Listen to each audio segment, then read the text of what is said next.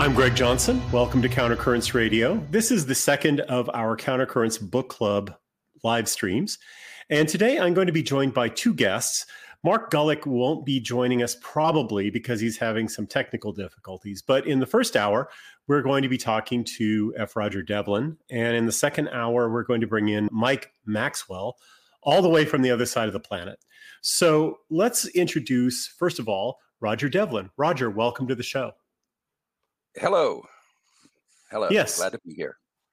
Yes, you're unmuted now. Yeah. Well, I would love to get your thoughts about The Trial of Socrates because I wrote it. You did write a blurb for it. And yes. I think it's a little awkward maybe that I'm in effect interviewing you about oh. my book. I didn't really think how that would how that would work. But let's just have a conversation yes, about, exactly. about the book. And see if people out there in Radioland have any questions and comments themselves. If you have questions and comments and you'd like to do them with a super chat attached, that will get our attention immediately. The best way to do that is to look at the screen. There's a streamer across the bottom. It says entropystream.live forward slash countercurrents, no hyphen. Just go there. You can click the green button. We're not streaming at Entropy, but you can take out your credit card and leave a super chat, which is very much appreciated. Those things help us pay the bills and keep the lights on. So thank you very much in advance. And if you would also like to send tips through Odyssey, those are most gratefully received, and we will definitely read and discuss your questions. And finally, you can send uh, tokens. You can send tokens through DLive. DLive has dwindled a bit in uh, viewership, but there's absolutely no excuse for me not being able to remember the name. So anyway, DLive allows you to send us tokens, uh, and we very much appreciate those. We cash those in at the end of each year, and it helps us with our fundraising goals. So without further ado, let's just talk uh, about this book and see what uh, Roger has to say. Roger Devlin has a P H D in philosophy, like myself, so he's eminently qualified to converse with me about this. He actually wrote a blurb for the book, for which I'm very grateful. Mark Gullick also wrote a, a blurb for the book. And recently he told me that he was re-reading the Platonic dialogues that I cover, or some of the dialogues that I cover in this book, in the original Greek, which puts him head and shoulders above me in terms of scholarship. So I'm just going to bow down before Roger Devlin oh, and no. ask, uh, what did you think? What are your thoughts? Well, I, I, I reread the book uh, just the last couple of days for this for this broadcast. I think when I wrote the blurb, for some reason, I didn't have the Phaedo chapter, the last chapter of the book, because that was all new to me when I read it last night. Uh, it's all it's all wonderful. Maybe I was wondering if if you'd like to begin by talking a little bit about the Open University and how the how the book came to be written. It, it began as a lecture course, didn't it? Yeah, that's right. It was a, a, a group called the Invisible College. Uh, back in the nineties, I was living in Atlanta, or in the Atlanta area. And there was a fellow who started a group that did adult education classes under the name the Humanities Forum. And he ended up going off to do graduate coursework at Emory. And I ended up teaching the Humanities Forum classes for a while. And I, I had a little group of students that I, some of whom I inherited from him, and then I kept adding new people to it. And eventually I decided to change the name to the Invisible College because I, I liked that name. It was a, a term used to describe the Rosicrucians. And it was a, a truly invisible college because we'd meet together in various places, uh, in bookstores, in the offices of people who uh, were students, in the houses of people who were students. And so we would materialize in different places. But we were a group, and we were pretty tightly knit. There were, I would say there were about twelve core people and uh, maybe twelve more who would take occasional classes. And so I, I would always have at least twelve to fifteen people taking these courses. And I did a lot of classes. I covered a, a whole bunch of the history of philosophy. I did some literature. I did some psychology. I did Freud. I did Jung. I did some just a little bit of history, a smattering of history, but mostly it was the history of philosophy. And there was a, a great love of Plato uh, amongst the students. And I take some credit for that. I was, and I wanted to teach Plato, uh, and they really got into it. So it was easy for me to keep teaching Plato classes. And I don't remember how many Plato classes I taught. I think I taught at least six courses on Plato.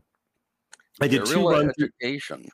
Yeah, yeah. This, this, sounds, this sounds very interesting to me because, of course, you know, the, the the the the mainstream institutes of higher education are becoming so hostile to us. It it sounds like a, a, a model that, that might be worth developing in other places that, that deserves to be. You know, the Irish uh, were at one time barred from British institutions. The hedge uh, schools, right? Yeah, they ran hedge schools. They would they would they would have meet. Uh, behind hedges with priests so that the, you know, the British authorities couldn't catch them. And, and that's probably what our people are going to end up ha- having to do, you know? Yeah. Uh, Donald Livingston at Emory actually used the hedge school analogy years ago. He introduced me to that little chapter in history, and I thought that yeah. was fascinating. Jonathan Bowden, when he came and spoke at a Counter-Currents retreat in Santa Cruz back in twenty twelve, uh, described Counter-Currents as a kind of right-wing online university. And in a way, the stuff that I was doing in the nineties with the Invisible College was a sketch for that. And oddly enough, some of the people who attended those classes were quite to the right. In fact, they were to the mm-hmm. right of me. And they they were the kind of people you would expect to take adult education classes in philosophy. They were intelligent people. Uh, some of them were lawyers. Others had backgrounds in philosophy and just wanted to keep a, a toe in it. There were a couple of people, though. I, I remember this very distinctly. I decided I wanted to teach a class on Paul Johnson's Modern Times. It was the first time I taught a history book. And it was good for discussion. And it was in that class, I believe, that there were three students, two of whom we're just chatting one day about David Irving. And I, I didn't know oh. who David Irving was, but this, and they said, oh yes, there's this trial that he's going to have over his writings with, with this Emory professor, you know, who attacked him, blah, blah, blah. I thought, oh, that's interesting. And there is a, an, there were two other students in there actually, who were American Renaissance readers. One of whom was this uh, Jewish woman actually, who told me that Uh, she would have joined the K K K, but they wouldn't let her because she was yeah, Jewish, yeah. which I thought that was hilarious. But she was a very good friend, and it was very interesting. So there were actually four people like that in this class. Yeah. There were a couple of libertarians. And it was interesting because especially the Vera, the Jewish lady, they gave me permission in a way to, I don't know, inquire further about certain topics, and it gave me some encouragement to inquire further about certain topics. And since the book was on twentieth century history, there were all kinds of hot button topics there. So I, I found that kind of fascinating. I it was my first encounter in some ways with dissident right people, and this was in the uh-huh. late nineteen nineties. So yeah. anyway, uh, I taught an, I taught the Republic twice. I taught this course once. I taught a course on. Called What Socrates Knew, which focused on the Gorgias and the Alcibiades one. I taught a course called The Myths of Plato, which dealt with the Timaeus primarily. Mm-hmm. And I taught a class called An Introduction to Philosophical, like Platonic Dialogues. That was a, a short class. I also taught a class on the entirety of the Phaedo, and that was the sequel to the Trial of Socrates class. Uh-huh. So we went on to do six weeks on the Phaedo, and I have the recordings of that, and I might might get them transcribed. You can do that with A I tr- transcription programs now. It's amazingly accurate and mm-hmm. fast. And I might just feed them through the machine and get a rough transcript and look at them to uh, decide if there's a book in there or not. Some of these are just too rough to be turned into books, but what the Trial of Socrates was based on was a lot of classes that I'd been teaching over the years at as an adjunct teacher at Morehouse College, believe it or not. Oh. Uh, I, I had been teaching uh, the the four texts on Socrates mm-hmm. anthology that Thomas West and Grace Story West had put together. in yeah. introduction to philosophy classes. And so I had been teaching the Clouds, the Apology, the Crito, uh, and, and the and the Euthyphro quite a lot. And so when I went into this class, it was very easy for me to just sit and speak pretty much without notes. The only lecture where I had extensive notes was the last one on the Phaedo, because I hadn't taught that before, although I had a small discussion group with a mm-hmm. couple of Emory students where we read through it together. So that was fortunate, because the tape of the Phaedo lecture got lost, oh. but I had the notes. And that's probably why you didn't see it, because originally I was going to publish this without the Phaedo chapter. Oh, okay. And then I found it. and oh, I realized, okay. oh, yeah, wait, I can actually... I had a uh, I had a folder with the notes in it, um, in, in that were that was filed away in the U S in in in storage, but I went back at the beginning of last year, and I went through my uh, storage and I found the the Phaedo folder, and I, I looked at it and I was amazed at how detailed all the notes were, and I thought I, I could just start typing this in, and uh, without a whole lot of effort. Uh, turn it into a pretty good facsimile of what I actually said in the in the class. And so that's what I did, and that's how it got finished. Okay, good.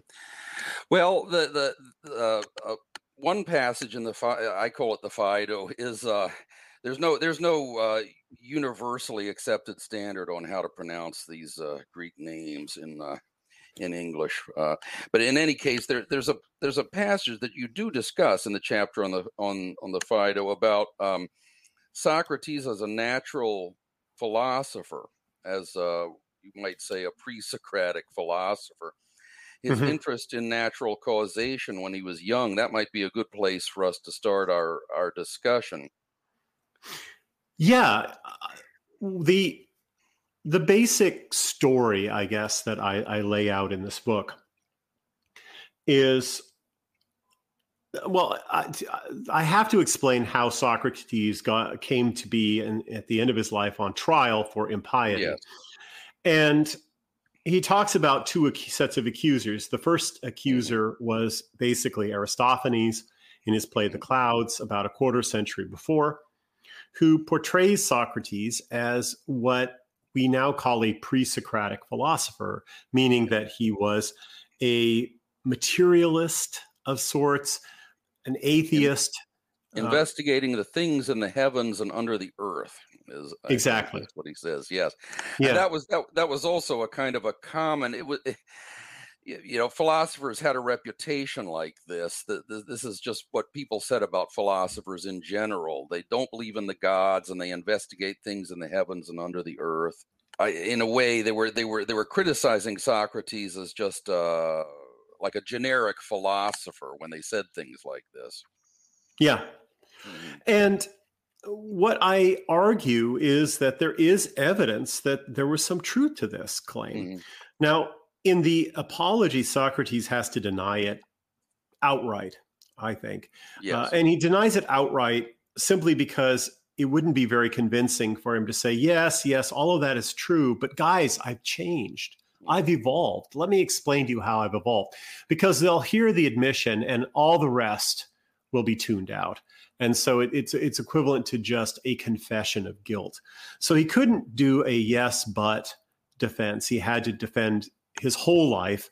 And that's unfortunate. That meant that he had to conceal certain things. Uh, however, when he's talking to his friends on the last day of his life, which is uh, the Phaedo, uh, he talks about his intellectual autobiography. Uh, he talks about his, his history and how when he was young, he says he was very interested in the investigation of nature. And I was I was remarkably keen on the branch of knowledge that they call the investigation of nature, for it seemed to me a splendid thing to know the causes of why each thing comes into being, why it perishes, and why it exists. That's essentially what was the task of the pre-Socratic philosophers from Thales down to Anaxagoras and Empedocles in Socrates' own time. Exactly. Mm. And... He, the t- the, the, the problem that he had ultimately with pre-Socratic philosophy was that it was materialistic, it was reductionistic, it didn't really understand mind. Now, it would talk about mind, for instance... Uh, Anaxagoras. Anaxagoras would talk about mind. Anaxagoras is an older contemporary of Socrates. Socrates took great interest in his work. Anaxagoras was the first philosopher that the Athenians ran out of town. The second was the sophist Protagoras. And Socrates didn't flee, and so he ended up on trial, and then he was executed. But Now, Protagoras' ship sank in the harbor, so he was he was sort of killed by the Athenians uh, uh, in in a way. If he hadn't been on that ship, he might have continued to to teach for many years to come. But the Anaxagoras yeah, the, the, was was a, an associate of Pericles, I believe. Yeah. Yeah, Anaxagoras talked about mind, and yes, he was the he was the first he was the first uh, philosopher who cited some kind of non-material principle. Philosophy began in in uh, Eastern Greece, where people were speculating about whether the basic substance of the world was water or air or some other thing, and and Anaxagoras caught Socrates' attention because he he talked about mind, nous, as one of the forces of nature. Aristotle said somewhere that that uh, Anaxagoras was to the other pre-Socratic philosophers like a sober man amid a crowd of drunks, because he was he was the only one who didn't have an exclusively material view of nature. Nevertheless, Socrates was not very satisfied with the way in which Anaxagoras used the concept of mind. Yeah, he used the concept of mind in the way that a lot of contemporary philosophers of mind would use it uh, today, which is to say it's not uh, a, a genuinely adequate account of what we mean by mind. And uh, it's not exactly clear what mind is for Anaxagoras, but it seems to be some kind of finely divided matter. Mm. And The the thing that most frustrated Socrates about Anaxagoras is that all causation was mechanical. Mm-hmm. And he actually talks about how the Anaxagorian explanation for why Socrates would be in jail, sitting in jail talking to his friends, would simply be that his hip bone is connected to his thigh bone, and his thigh bone is connected to his knee bone. And these, they're joints here. And so they can bend in such a way that Socrates can actually sit in jail. And, but Socrates very musingly says, but, but, you know, friends, if I hadn't thought it was the best thing for me to stay here in jail and suffer the consequences, these bones would have been out of here a long time ago. And so what he's trying to say is that to really understand the world, and especially human beings and their behavior, let's just start with human beings and their behavior, you have to understand intentions. You have to understand purpose or goals.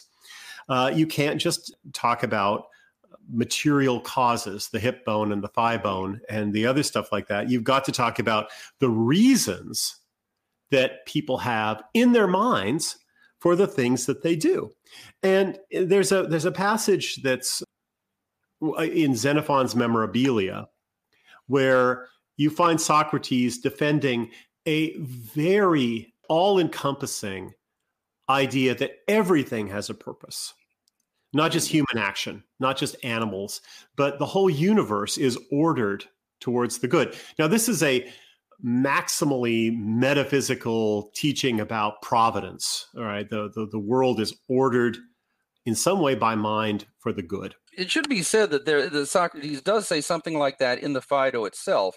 He's he says that he was looking like an, an for explanations like, well, if the world is round or not round or in the center or not in the center of the universe, the, the kind of explanation that he was seeking was that it, it, it should be the way it is because it's the best for it to be that way. Yeah, yeah. What was so something is, like what we would call a teleological explanation, I guess, of, of nature. Yeah, hmm. yeah exactly. Uh, it, it's it's a teleological view of nature, and it goes far beyond just explaining human behavior in terms of people's opinions about what the best thing to do is, to explaining animal behavior in terms of goods or goals, uh, and explaining even physical things like the, the shape and the position of the earth in terms of what is best. Now, a lot of people will abandon that kind of metaphysics. Uh, that's, that's the kind of theistic metaphysics that Leibniz defended, right? The, the best of yeah. all possible worlds. This is completely consistent with later developments of Christianity, for instance. But you already see this encompassing teleological metaphysics with Socrates. And this is not Greek natural philosophy. This is, this is something new. This is something revolutionarily new. And you see it in Plato. You see elements of this in Aristotle, of course. Aristotle talks about teleology, and the Stoics were very much influenced by this. In fact, the Stoics were very influenced by the Socrates of Xenophon's Memorabilia. And Stoic cosmology and the Stoic idea of providence and the, the universe being ordered for the best is really based on the Socrates of, of Xenophon. But there's ample evidence of that kind of view in this in the Socrates of Plato as well, as you point out. Mm, yes. Shall we go on and talk about Aristophanes uh, and the Clouds, which was yeah. one of your best chapters? I uh, yeah. Thank you. Well, I I love the Clouds, and I was really thunderstruck when I first read the Clouds, because I was, I guess, as an undergraduate, Uh, enamored of the idea that Socrates was really a an innocent victim of uh, religious intolerance and uh, political chicanery, and that there was nothing, nothing at all to these accusations, and that he was a victim of prejudice. And when I read Aristophanes' Clouds and got to know a little bit about Aristophanes, I realized, oh no, there's another side to this, because you can't say that Aristophanes was vulgar or dumb. In fact, the more I studied Aristophanes, the more I became convinced that Aristophanes himself is a philosophical thinker. And in fact, you can see the sketch of a lot of Socratic ideas in Aristophanes. And I, I think that Socrates learned a lot from Aristophanes, which I think is why they're portrayed on friendly terms in Plato's Symposium, uh, which was a set a few years after the premiere of The Clouds. So uh, Aristophanes is not somebody to, to simply dismiss as a vulgar, prejudiced person against Socrates. And so I started studying this very carefully, and I, I became convinced that A, Aristophanes is a philosopher, and B, as I reread the Apology and the Phaedo especially, I came to think that yes, there, there's a tacit admission going on here, not so tacit. You know, there's an admission here that Socrates really did get into natural philosophy as a young man. There was some truth to this portrayal of him, but it unfortunately wasn't true by the time he was put on trial. And in fact, he had become a powerful critic of the imperfections and the dangers of, of natural philosophy. And in some of, in some of his criticisms, you can see the influence of, of Aristophanes himself. It's a very bold interpretation, I should say, because, you know, Socrates was about forty-six or forty-seven when The Clouds was produced, mm-hmm. uh, whereas in the in the Phaedo, he he he uh, seems to dismiss his his youthful infatuation with natural philosophy as a passing phase. But he'd been an adult for a quarter of a quarter of a century by the time the the Clouds was produced. Mm-hmm. Nevertheless, it, even even I, I don't know, you know, we can't know for sure what what Socrates' views were in exactly four twenty-three B C when the Clouds were produced, but he may have he, he may have started out from that uh, from a from a position similar to what uh, Aristophanes describes in any case. Yeah, and he may have gotten way beyond that by the time the Clouds came out, and uh, might have been extremely annoyed that uh, you know, he was being um, pilloried for beliefs that he had gotten beyond. Uh, I, I, in fact, I think that's quite, quite possible. Quite, quite possible. Like, some of the, some of the Platonic dialogues are, are have a dramatic date that is a.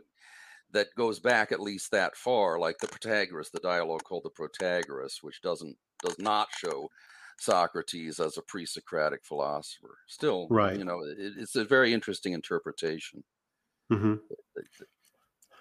So I, I think that the the Clouds is a is a genuinely philosophical work, and in it he displays the underlying connection between two schools of thought that on the surface looked very opposed to one another. And those were the natural philosophers and the sophists.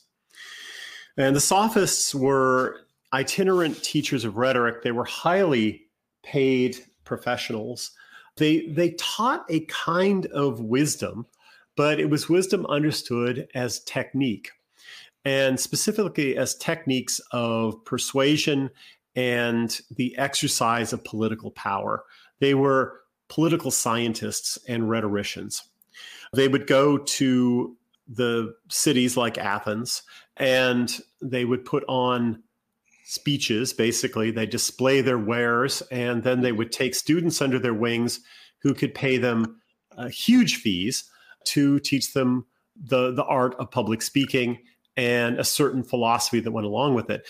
And a lot of sophistry is is really what we have call, come to call sophistry uh, later, you know, cheap rhetorical and tricks, logical fallacies, and so forth. But beyond that, it is a philosophy, and it's it's a philosophy of getting ahead by being unscrupulous about manipulating public opinion.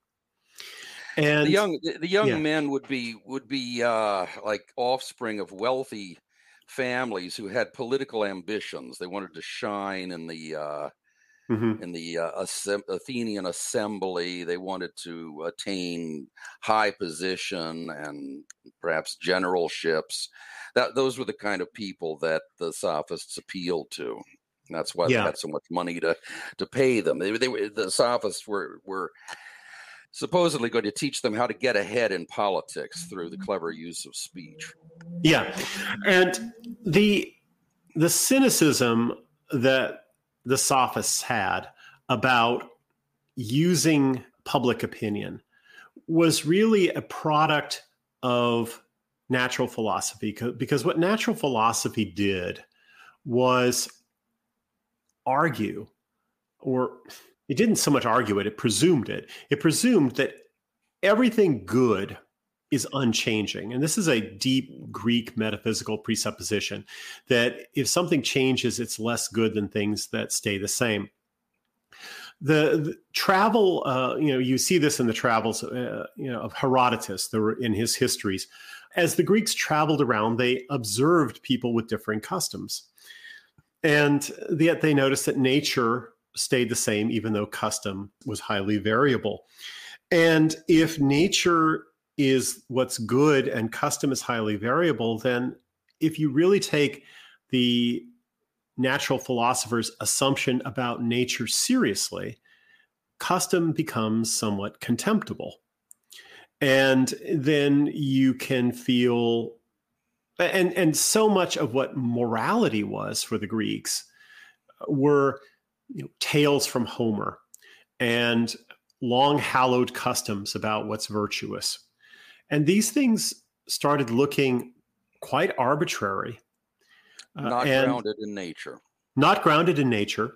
And yet, if you were sufficiently clever in manipulating these opinions in the minds of your fellow citizens, you could gain huge advantages over them. And the the sophists taught that, that that's what they taught. And they got a bad reputation because they they became known as corrupters, basically. Yeah, as immoralists, you know, yeah, people yeah. were encouraging encouraging people to turn away from the inherited morality, the the ways mm-hmm. of the fathers. Yeah.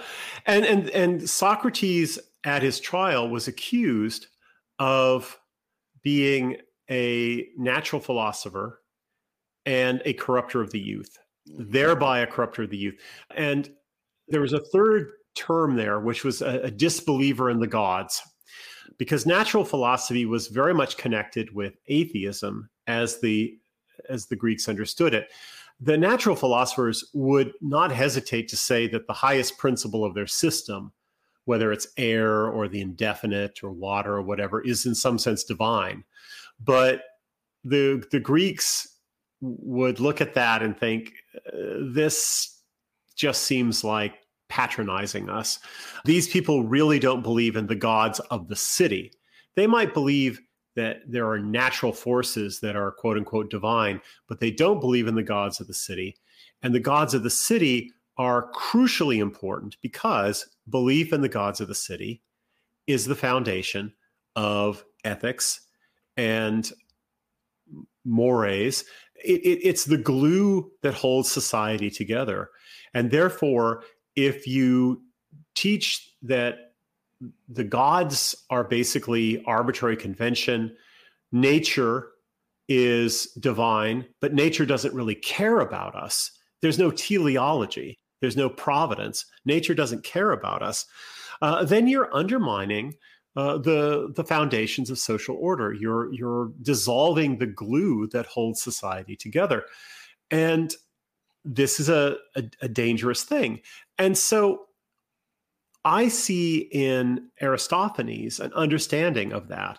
But Aristophanes is not a partisan of the ancestral Athenian way as such, because he also gives you plenty of evidence in the uh, in the Clouds to, to show how weak it is. So there's a, dis, a debate in the Clouds between two characters. One is called the the just speech, and the other the unjust speech. And the just speech is basically a defender of Athenian traditional morals, and the unjust speech is a sophist. And the just speech stands for all the things that Aristophanes would like to defend. And yet the way that Aristophanes writes their debate ex- shows just how weak the just speech is and how he can't defend himself from the unjust speech. And so uh, one of the things that I, I, I spent a bit of time on is, is discussing how Aristophanes lays out a different foundation for ancestral customs besides just tradition.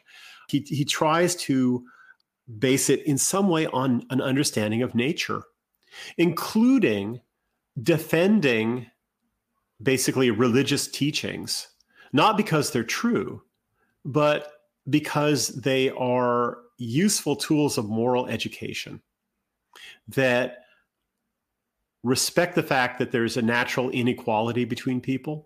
Uh, and beyond that, just the fact that when you're young, which is when you need moral education, uh, obviously you're not going to be receptive to Kant's categorical imperative or something like that. You know, the, the idea that we can simply broom out religion, uh, broom out Homer, broom out the, the moralists that actually taught the Greeks how to, how to live together, broom them out, and then replace them with some abstract philosophical theory, ignores the fact that most people don't get philosophy. Even philosophers don't agree with one another on these things. Right. And the idea that we can somehow, first of all, purge society of, of moral opinions, and then we'll, we'll just sort of somehow get along while philosophers work out a rational replacement and then teach it to the rest of us, is just craziness. So what Aristophanes seems to indicate is that we've, we've got to preserve ancestral moral teachings, but we we have to uh, we have to purge them in some ways of some in- inadequacies that they have.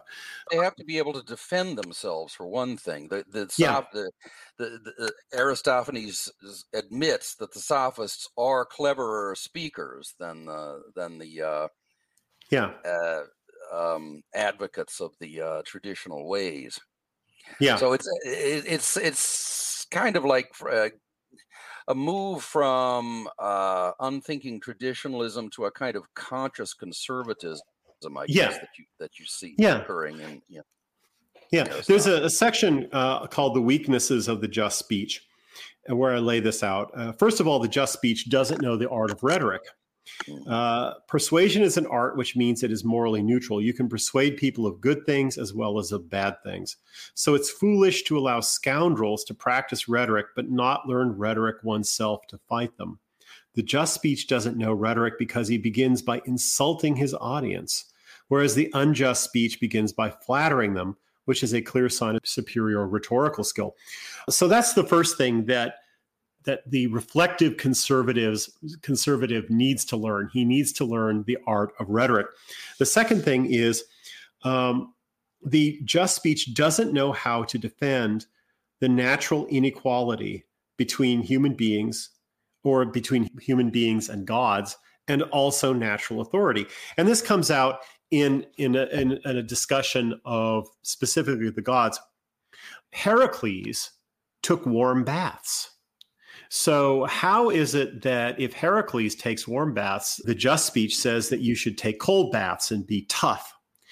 Uh, and the you know it, it's it's a good question, and the proper response is, well, look, Heracles is quasi-divine. He's not going to be made soft by taking a warm bath. Yes, whereas you, being made out of meaner stuff, need to be tougher, and that's why you need to take cold baths. There's there's also uh, an inability to defend the difference between parents and children, and the authority over parents uh, of parents over children, the authority of the gods over over men. Uh, when this comes out in the Euthyphro, Euthyphro mm-hmm. basically says that piety is doing as the gods do, not as the gods say. And the gods do everything that is considered disgraceful among human beings. Yeah, you read, exactly. If you read Homer, you'll find the gods committing adultery and doing all kinds of crazy stuff, you know. Yeah, exactly. And uh, if the gods are holy and the gods commit adultery, then why can't we commit adultery? Well, the answer that you have to put forward is, well, there's a difference between gods and us. Uh, or or, they, else, or else that the stories about the gods are simply untrue. Yeah, yeah, yeah. exactly. Which, which but, is ultimately what Socrates does later on. Yeah. Yeah. yeah uh, so you know, your, your parents tell you, you you need to be in bed by nine o'clock, but they don't go to bed at nine o'clock. And the response to that is, yes, but things are different between you. I'm your parent. Yeah, yeah. I'm your parents. Right. The, the, the just speech doesn't get that. And so the unjust speech can make mincemeat of his positions by pointing out in hypocrisies, basically. Hypocrisies of the gods who preach things that they don't practice and parents who preach things that they don't practice. But if you understand there's a natural inequality and a natural authority here, then those arguments fall flat. So that's a very, very important thing. Um, a third weakness is that the just speech appeals to myth and poets to back up his education. And yet, again, the Greek myths were, were full of very bad moral examples. And again, you can say, well, we're supposed to do as the gods say, not as the gods do. So that's th- that's one way out of it. But still, wouldn't it be better if the gods were... well, P G rated, uh, more, more upstanding citizens of the universe. And so there, there's a, there's a, a very, very unsteady foundation when you try and, and put, you know, religion, especially Greek religion, under, under morals. And therefore maybe we should look for steadier foundations, and that would be in nature. And then there's another weakness that the just speech has, which is, again, it's related to this. He can't tolerate human failure. As soon as the just speech points out, uh, uh, the unjust speech, yeah. the unjust speech points out that people are hypocrites, then he just abandons his moral standards. But you can't do that. If If you uphold moral standards, then you have to be somewhat tolerant of the fact that people will fail them. And this is just realism, again, about human nature. If you have high standards, more people will fail to meet them. The higher your standards, the fewer people who will meet them. And if you can't accept that fact, then the only thing you can do is abandon your standards. You can lower your standards so more people pass, which is sort of the thing that we're doing in, in our society public today. Public school, yes. That's the way, that's yeah. the way public schools work. yeah. Yeah. You know, if you want to maintain high standards, you simply have to be willing to say, yes, a lot of people fail to meet these standards, but we've got to maintain these standards anyway, because human nature being what it is, if they have no standards of all at all, they'll be far worse than if they try and fail to meet high standards of behavior. I, I think that's a really powerful position that you can you can read out of this uh, play. And and the last thing is that there's no place for pleasure in the, the virtues that are extolled by the just speech, whereas the unjust speech uh, appeals to hedonism. And so the the way to respond to that is you've got to teach that virtue has its pleasures too. It can't just be if you if you don't do the right thing, you'll be you'll be thrashed, right? You, you've got to you've got to teach people the that there are refined pleasures in virtue. And if you look at somebody like Aristotle, for instance, Aristotle's Ethics, you can see that there, there are certain pleasures that go along with, with the good life. So uh, I, I think that Aristophanes is a first-rate philosopher, and that uh, in some ways he's the model of the Platonic, Socratic Platonic philosophy the, that's to come. So I, I think that he's he's the first philosopher in the Western tradition who could be called a humanist, as opposed to a natural philosopher. He's the first philosopher in the Western tradition for whom we have fully extant texts. It's commonly said that Socrates brought philosophy down to earth and was the first to concern himself with the things of the city as opposed yeah. to the things in the heavens and under the earth. But according to your interpretation, it was really it was really the influence of uh, Aristophanes that brought about that uh, that shift in orientation. Well, he could have already had that shift underway. Right. Uh, we just don't know. Right, but right. I, I do think that you can see that shift has taken place in Aristophanes, and that he is a philosopher, and he's a philosopher who's particularly concerned with morals and the effect of natural philosophy on the collapse of, of morality. And he's searching for a new foundation of morality that's not just traditional. And that opens the way to ideas of what's right by nature as, as opposed to right by convention. And that's a revolutionary idea. Yes. No. Well, one of, one of my favorite chapters of your book is uh, concerned with a little dialogue that isn't much read these days called the Theages. In fact, in my Plato's complete works here, I see that the editors inform us solemnly that this couldn't possibly have been written by Plato. There are actually several little dialogues like this that have come down to us that are widely disregarded. But uh, Plato's writings were preserved in the academy which he founded, which lasted over a thousand years. And uh, according to your interpretation, the Theages is a very interesting uh, response on, on Plato's part to Aristophanes. Would you like to, to tell us a little bit about that? Yeah, yeah. I I love the Theages. And the only reason that I can recall from the various classicists, I think this was a nineteenth century thing, primarily to, to exclude the Theages. The one argument that I remember was that it was that they thought the superstitiousness at the end, the ghost stories that Socrates oh, was yes. telling, was, was, was beneath Socrates, that Socrates mm. couldn't be so superstitious. But on my reading, this isn't in earnest at all. Uh, and this is very much part of his educational goal, which right. is to um, basically fob off the student, get rid of this potential student Theages. Uh, and the, the dramatic situation of the Theages is very much precisely analogous to the dr- dramatic situation of the Clouds, because in the Clouds, you have a country gentleman named Strepsiades who has a son named Pheidippides, and he wants to take, he wants to place Pheidippides uh, with a teacher, Socrates. And he wants the Socrates to teach him uh, how to make the weaker speak the strong speech the stronger. He wants to make him into a sophist, basically. He he wants Socrates to corrupt his son so he can get out of uh, paying his debts. Paying his debts. Yeah. yeah.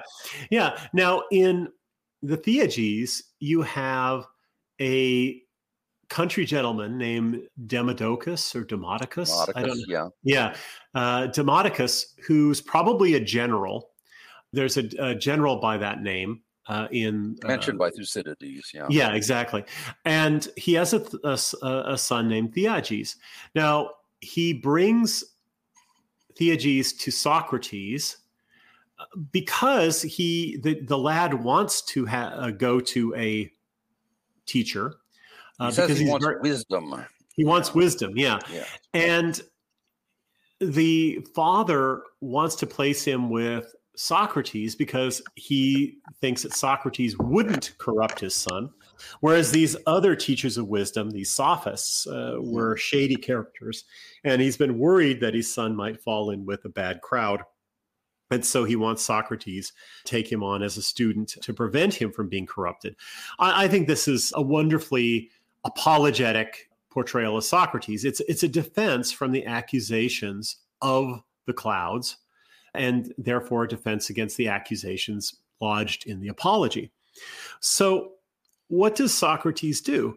He begins to question Theages, and he tries to determine whether or not he would be a good student. And this is very unlike the Socrates of the Clouds. The Socrates of the Clouds has this little think tank, the Thinkery, and it has these pretenses of being esoteric and having uh, initiations and you know, basically standards for admission. And yet it doesn't really practice those. And so any fool, and Strepsiades this is quite like a fool. Yeah. yeah, he can he can become a student there. And this is a disaster for Socrates in the Clouds. And so what we see in the Theages by Plato is a very different Socrates, a Socrates who is very concerned to interview this young man to see if he's a suitable student. And at a certain point, he decides, no, he he's not a suitable student. And so what does he do? Well, he He tries to, first of all, he tries to uh, place him with any other teacher besides himself. Uh, he says, well, why don't you, uh, you know, just sort of follow one of the older gentlemen of the city and, and learn from him. And, uh, and Theages, like, like most of the young men from wealthy families, he wants to cut a figure in the city. He wants to have a political career. And yeah. that, so, so Socrates asks him, like, what is this? Socrates asks him to explain this wisdom that he is seeking. And it, it, you know, it, uh, first he asks him, you know, do you want the wisdom of a, you know, a ship captain or a yeah. shoemaker? And, and no, the, no, that's not right. And it, and it becomes clear that what, what he's really after is uh, be, becoming an eminent man in the assembly or, or in uh, the military, in, in politics and, and and war, essentially, which is, yeah. after all, what most of, what most of the young, wealthy uh, young men in, in Athens had their hearts set on. but it, you know, it doesn't, its relation to philosophy is problematic. Right. Yeah. And uh, the the subtitle of the Theages is on wisdom, and mm-hmm. the the question becomes, well, what is wisdom? And I take the view that for Socrates, wisdom is the ability to make right use of all things. And th- this this is sort of hinted at in the dialogue. It's hinted at more clearly in other dialogues like the Euthydemus. But but again, at a certain point, and it's not really clear why, but at a certain point, Socrates doesn't want to take this lad on. And so he, he tries to fob him off on other people. He even tries to go to, to get him to, to go to one of the sophists, which is really interesting. Now, if you have the assumption that Socrates wants to do what's best for Theages, then it's very interesting. He recognizes that philosophy can corrupt certain people, that philosophy is not good for some people, and that even sophists might be less damaging to this young lad than philosophy, which I think is fascinating.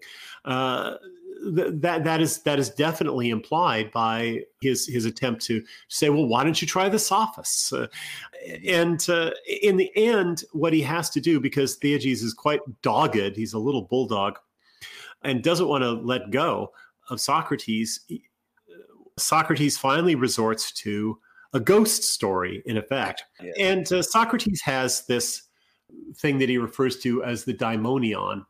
And the daimonion is his little voice that comes to him and tells him not to do things. He talks about this in a number of dialogues, and he talks about it quite, yeah, in the Apology, he talks about it quite prominently in the Theages.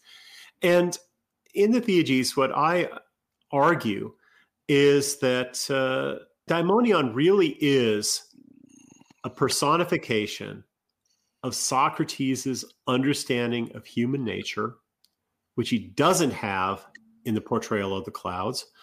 In the Theages, he has an understanding of human nature that allows him to determine who is benefited potentially by philosophy and who would be harmed by it. And so what he does is he personifies this ability to distinguish between soul types with this thing called the daimonion. daimonion. He also describes this as his knowledge of erotic things mm-hmm. yeah. uh, in the dialogue. And in the Theages and also in the Symposium, he says that he does know something. The, the claim that Socrates goes around denying that he has knowledge is, is actually quite false. There are many knowledge claims that Socrates makes, but they, they have to do with human things and the human soul. And as he puts it, uh, the erotic things. Now, if you look at dialogues like the Symposium and the Phaedrus, the soul is understood in terms of eros, in terms of love. And so to talk about erotic things is to talk about the forces that animate the soul, basically. And many of Plato's dialogues, especially the Republic, give central place to the soul, the Phaedrus too, and, and the Symposium. So Socrates is very and is very interested in the soul. He he does know the soul. You define erotic some places like the the ability uh, of a human being to form attachments. Well, I, I talk about eros that way. Yes, uh, but but when he talks about erotics or the erotic things, I I think that means just knowledge of the soul, because. Okay. The you can say that the, the soul has parts. There's reason, there's thumos, there's desire, but you can also talk about the things that reason loves, the things that thumos loves, the things that mm-hmm. desire loves. And so it's when you when you talk about the loves of the soul, you're talking about the things that satisfy the different parts of the soul. Mm-hmm. So you can have sort of a static analysis of the parts of the soul, Or, and you can have a kind of dynamic analysis of the loves of the different parts of the soul, and also the ways that the different parts of the soul can be in harmony or conflict with one another. And that's very much central to Plato's ethics and politics. Okay. It's a much broader, eros is a much broader conception than desire of women and beautiful boys in any case. Yeah, it, it can be desire for truth. Mm-hmm. Uh, it can be desire for wholeness. It can be the desire for immortality. So yeah, it's it's a it's an absolutely fundamental force, and it's not just a psychological force. Ultimately, it's a metaphysical force. It binds the universe together. This again touches on these cosmological ideas, like the the you know the purpo the purposive universe, the the providential universe, the universe that's ordered towards the good. So yeah, there's, there's example, a lot of meta- I, it, it occurs to me that this is just an example of how eros can be used in a in a broader sense than than we're inclined to uh, to credit. Uh, I believe in Pericles' funeral oration in the historian Thucydides, Pericles urges his hearers to have an eros for their city, for Athens itself. Yeah. So, yeah, it's a, an irrational attachment, but, you know. Uh, and that would be. Even what we would call patriotism is a type of yeah. eros. Yeah, and that would be something that the, the thumotic part of the soul would Yes, have. yes. So thumos has eros, and desires, epithumia, they have eros. And you can talk about the, the love of wisdom, which is an intellectual right, yes. eros. So eros is, I think, the object directedness of the different parts of the soul, basically. Uh, it's, it's reaching out for the things that satisfy it. Mm-hmm. Uh, and so when he talks about the erotic things, he's really talking about the uh, the dynamics of the of the soul. And he, he identifies the daimonion with er- knowledge of er- eros. And he he does so in this dialogue, which I think is quite interesting. And I, I, th- I think that this is a, a very clear indication of what Socrates learned, perhaps from Aristophanes himself, this new focus on human nature uh, as and, and knowledge of the human soul as absolutely crucial, as a sort of prerequisite for any kind of philosophical inquiry. You you don't you can't you can't teach other people philosophy. You can't even pursue philosophy yourself without first knowing yourself and your limits. Philosophy in the sense of natural philosophy. So this is the, the Socratic turn from basically science, natural philosophy, towards the human things, uh, towards the human soul. That's the first philosophy, I think, for Aristotle. First philosophy, uh, not for Aristotle, for, for Socrates. First philosophy for Socrates is going to be erotics. It's going to be the study of the human soul and human things. And the broader universe shows up to us from the human perspective. Hey, uh, we now have Mike oh, Maxwell. Oh, yes, yes. Time and, to bring in our friend. Yeah. Yeah. yeah, one second. Mike, can you hear us? I can hear you. Can you hear me? Yeah, you sound great. Excellent. Well, thank you for having me on. I appreciate it. Where are you yeah, coming we- from? The other side I'm in of the Australia. World, says, oh my, oh my, from the antipodes. Okay. That's right. Yeah. Yeah. yeah. Um, so speaking of, of antipodes and opposites, um, the discussion uh, where it, it sort of ended up there is, is very interesting about eros. Um, because if you if you look at eros in the context of Hesiod's Theogony, um, you know, the the the the actual Birth of the Gods itself at the very beginning of the poem starts out with this play of opposites, where first it's uh, first it's chaos, um, which is this esoteric thing. Um, it's dark, it's mysterious, and then you have earth that comes along, and that's the opposite. It's the exoteric and very much, you know, surface level. What you see is what you get, kind of thing. Um, and I believe right after that, it's actually eros that's born, um, and the opposite comes in, which is Tartaros. Eros being, you know, it's it's it's hot, it's it's um it's it's what's close, it's it's an attractive force, whereas Tartaros is the exact opposite. It's cold, um, it's it's deep in the earth, it's distant, it's where all of the, you know, the the Titans themselves get exiled to, and so on and so forth.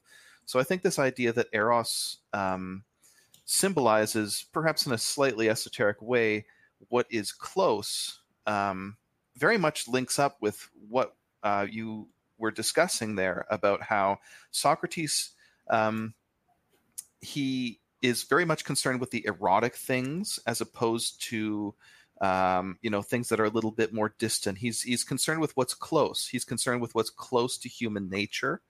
Um, he begins from where he is, unlike, um, you know, say Empedocles or Thales and so on, the pre-Socratics, that sort of, you know, they are, they tr- well and truly are the ones that are searching above the heavens and below the earth, uh, below the earth, you know, perhaps for something like Tartaros. Uh, so they're looking for what's distant and what's what's far away from the human condition. S- Socrates starts very much in the the middle realm. He starts from where he is, and I think that this is really interesting. Uh, that that's what he does, and I think it's actually something that's quite brilliant. Uh, of course, it was something new for his time, but also very much ahead of his time. But anyway, um, yeah, I, I just wanted to throw that out there. It fits in with The Clouds, because in The Clouds, Socrates is shown being interested in gigantic things and minute things, but not middle-sized things, right? He's interested in the whole earth. Uh, he's interested in the heavens. He's also interested in the feet of fleas and the anuses of gnats, which right. are t- in microscopic little things. Uh Uh, but he's not interested in middle-sized things like his fellow human beings in the city around him. And I, I think that's that's a wonderful parody uh, of of science, because, of course, science today studies the ma- macrocosms and microcosms that are smaller than uh, fleas' feet, you know, and uh, and bigger than anything that they they could have been, uh, could have been conceived uh, in in that time. But again, where do we fit in uh, to this picture? Well, first of all, we're the ones who are looking at the big and the small, uh, and we have to we have to bring ourselves into an account of things, because we're the ones who's who are doing this investigation, and we we can't forget to, you know, paint ourselves into the picture, basically. Yeah, absolutely. Um, I think that this is something that Socrates absolutely got right. And to his credit, I mean, I've I've been a vocal critic of, Bla- of Plato and Socrates, but I also wrote on my Substack an article um, after my article critiquing Plato. I, I wrote an article explaining what I thought Socrates got right. And I think that this is really at the core of what he did get right. Uh, to his credit, he discovered that morality is first philosophy. And this is something I think that no other philosopher really deeply understood until perhaps the nineteenth century, with the with the possible exception of maybe the Cynics. I'm not sure. Yeah, that's arguable. But I guess what I'm saying is that Socrates at least had the right project. And his mm-hmm. project was to ground other philosophical questions, you know, for example, metaphysics or epistemology and so on, to ground those questions in questions of morality. All those other questions are really actually sub-questions of, or, you know, perhaps a weaker formulation, at least lower priority than moral questions. Um, and I think that this is something that Nietzsche and the pragmatists in the nineteenth century would return to, but there's a huge gap between Socrates and them. Uh, where really it, the foundationalism begins from usually metaphysics. Nietzsche himself, he, uh, he says that truth is often something that we should not believe. That is, he says that what's true and what's good, they, they have this relationship, but it's he in typical Nietzschean fashion, he kind of turns it on its head. It's not it's not the relationship but that we think they might have, but they do have a relationship. and the American pragmatists, they have a very interesting conception of truth where they make truth a species of good. The pragmatist theory of truth, very roughly, is that what's true is what's good to believe. That is, before you can know truth, before you can know what's true, you, you first have to know ought. You can, and mm-hmm. they further they say that, and this is the whole idea of pragmatism, that you can only really know truth by its effects. So the pragmatic theory of truth is, I think, actually one of the most compatible with modern science, but that's a bit of a side issue. Um, it allows us to evaluate various scientific paradigms uh, much better. But this idea that you have to know good before you can know true, this strikes me as deeply, deeply Socratic. And, and I think it ties in with this turn from the, let's just say, pre-Aristophanian Socrates to the Socrates that we all know.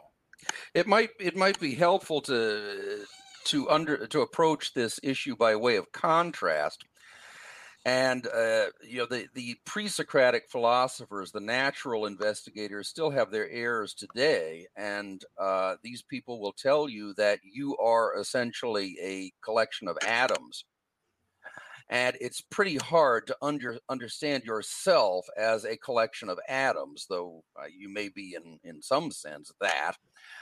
But that's not that's not the natural way that that that people uh, is not a way that anybody can actually look at himself. Um, and if you try to live that way, you're you're liable to come to grief. Does this yeah, make it's any a way sense that you have to, to you? learn. It's a way that you have to learn to think. But it's certainly not natural. That's not really exactly, exactly. It's it, yeah, yeah.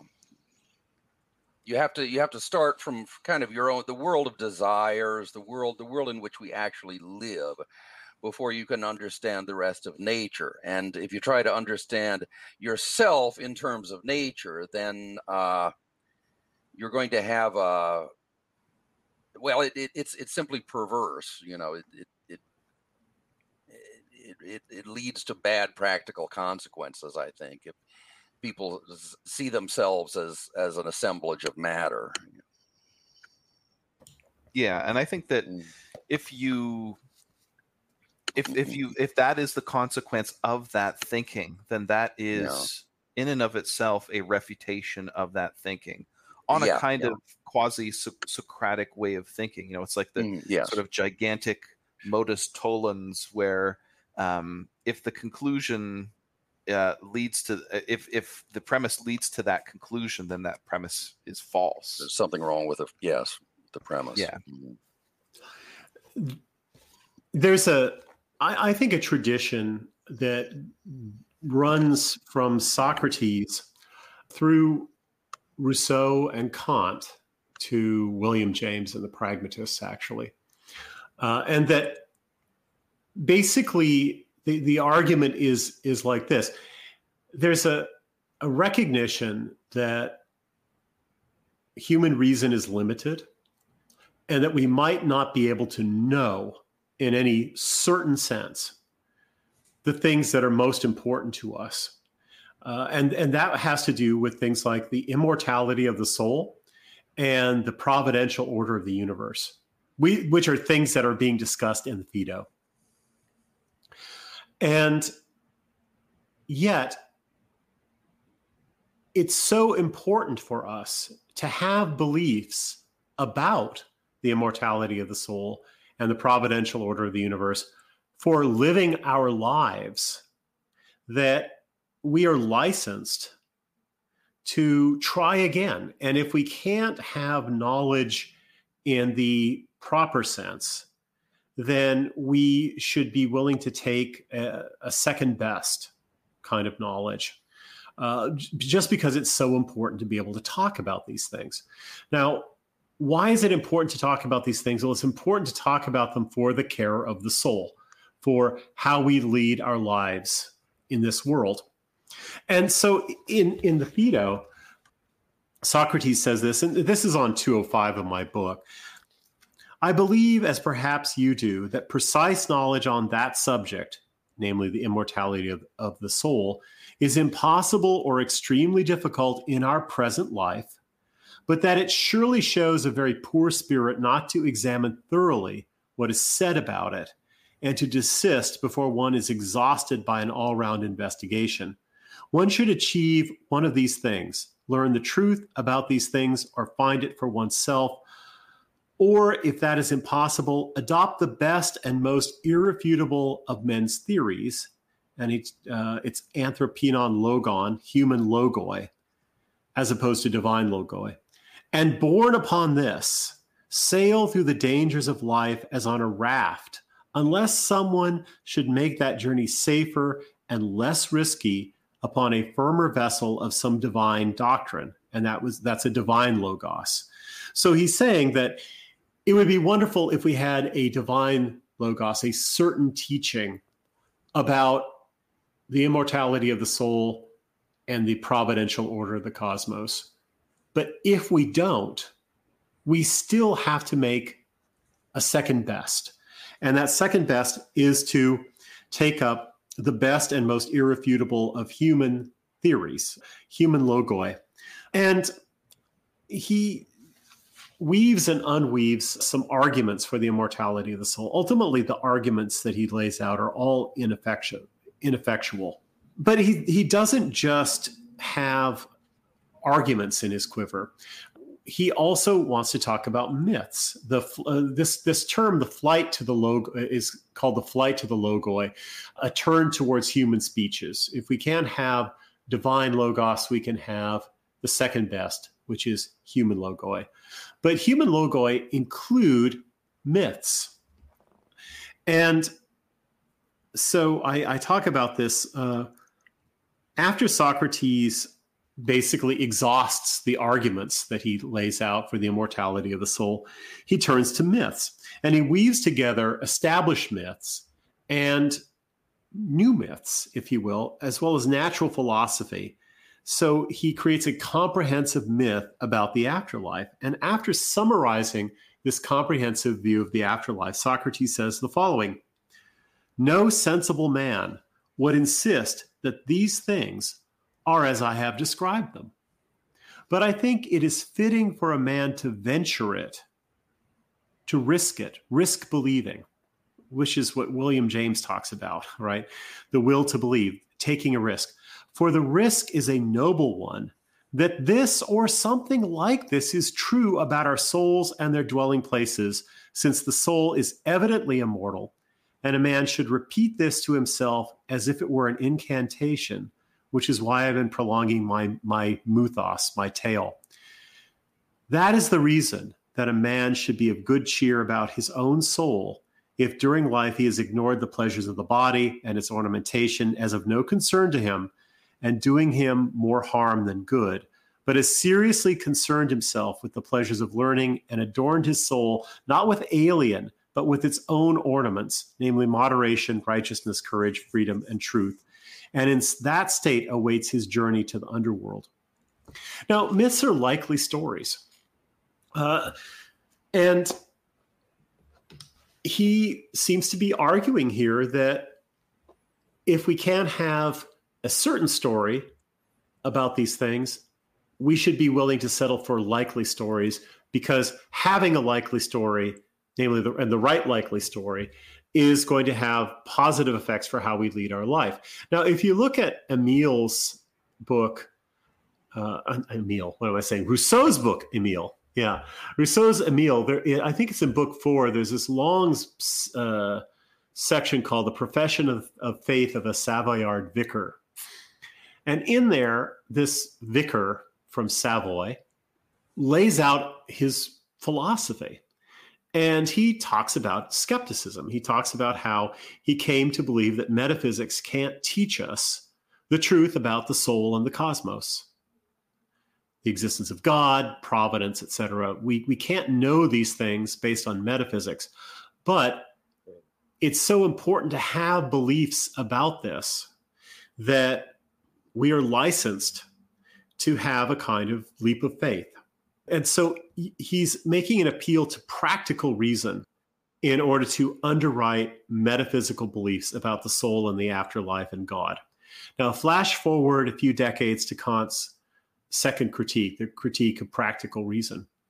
Uh, in the critique of practical reason, Kant, having basically destroyed the, the idea that we can have metaphysical certitude about the soul, God, the cosmos, especially things like providence, comes back to argue that practical reason requires us to posit God, a soul, and providence uh, that we cannot argue for uh, on, on strict metaphysical grounds. Now, that becomes a template for William James's pragmatism that he lays out in places like The Will to Believe. And, and so I think that there's a there's a Socratic origin to this. It's a kind of humanistic metaphysics. It's not humanistic skepticism, where you basically say, well, you know, we're, we're, we're finite beings, and therefore we're trapped uh, behind a veil of appearances, and we can never, we should never bother ourselves with questions like the immortality of the soul. No, the, they, they argue that it's too important to have opinions about this to uh, to basically give up once we have assayed the limits of reason. And therefore, we need to have another kind of reason, or a second best route, that can provide us with convictions that we can use to guide our lives about these important issues. Yeah, um, I I see where you're coming from there. I, I and I agree, actually, that this is something that we need to venture, and that it's something that is certainly not, well, it's not certain, that is.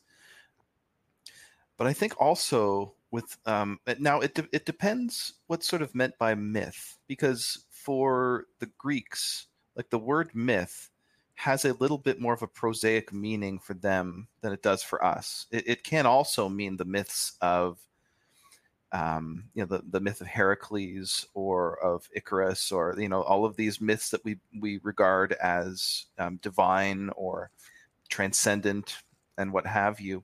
But it also has a more prosaic meaning of narrative or story or a tale, right? Mm-hmm. And, I, and I think that this is what Socrates perhaps means more. He he means a tale um, more than, say, like the myth of of, of Zeus or something.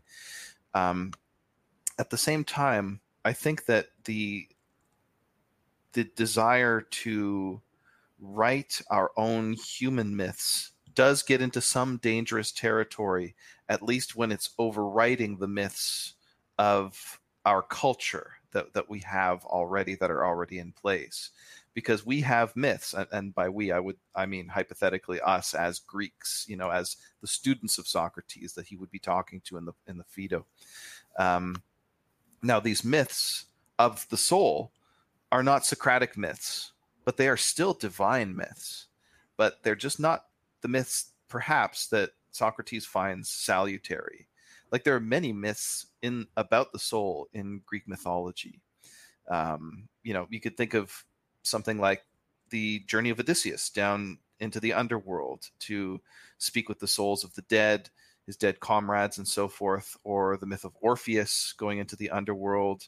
Um, there are many, many of these myths in, in Greek mythology.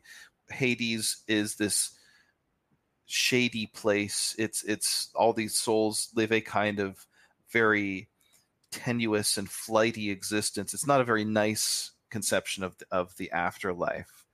But at the same time, and perhaps this may may be more obvious to us than it is to Socrates, this is actually a degradation of the originary Indo-European conception of the soul, which had a very definite um ontological status, I guess we could say.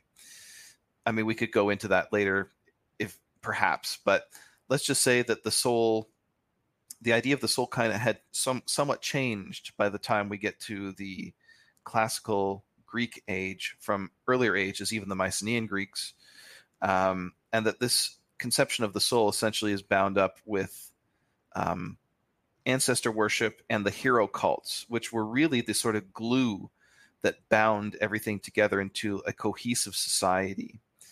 Um, it really is what built everything in in Greece. And, you know, there's absolutely nothing wrong with speculation and looking into the metaphysical uh, depths of the soul in the way that Socrates does in the Phaedo and in other other dialogues like the Republic and so on. Um, but there's also a tendency in some sense to undermine it, to kind of overwrite and replace it. And I think that this this kind of does get into a little bit of dangerous territory, um, because the myths that Socrates tells about the soul in the dialogues very generally are would have been quite unrecognizable to even a Greek of his time, much less a Greek of earlier times. Mm-hmm. Uh, so, and, and this, this is gets into, um, you know, perhaps some of the charges and the accusations against Socrates in the, the Apology and in, and, uh, Xenophon's writings and everything, um, introducing novel ideas and, and new gods, perhaps, in, into the into the city, as opposed to the, the the gods of the city, which were these sort of, again, the civic glue that bound everything together. So metaphysical speculation is something I think that really does need to be entered into, especially if you are if you have a remotely traditional cast, traditionalist cast uh, to your thinking. It's something that needs to be entered upon with great trepidation. And it's quite understandable how some elements of Socrates' society would have seen that as something subversive and threatening. Yeah, absolutely. Uh, are you familiar with the, the myth at the end of the Gorgias? His account of the afterlife there. Um, no, I'm, I I can't remember that. Well, it's it's very interesting because he's... He's talking in terms of, uh, you know, the Greek deity Zeus and his sons. Uh, yet, at the same time, the the overall story that he, he gives is very un-Greek. Because one of the things that's kind of depressing about the Greek myths about the afterlife is, uh, well... you know, you, you would rather be a peasant on the earth than king among the dead, uh, because there's no real moral order to it. Uh, you know, you, you die and you're, you just sort of waste away in Hades.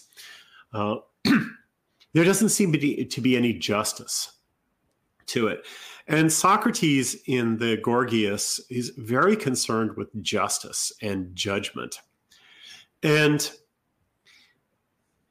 There's a there's a point in the Gorgias where he he he he swears an oath in, in a number of Platonic dialogues by the dog, and he's accused of bringing in foreign gods.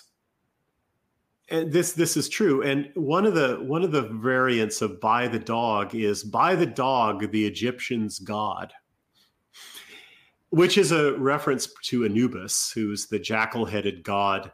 Uh, who was the psychopomp. Uh, he was the god who would lead you to judgment in the afterlife. Somewhat like Hermes. Yeah, yeah. And he,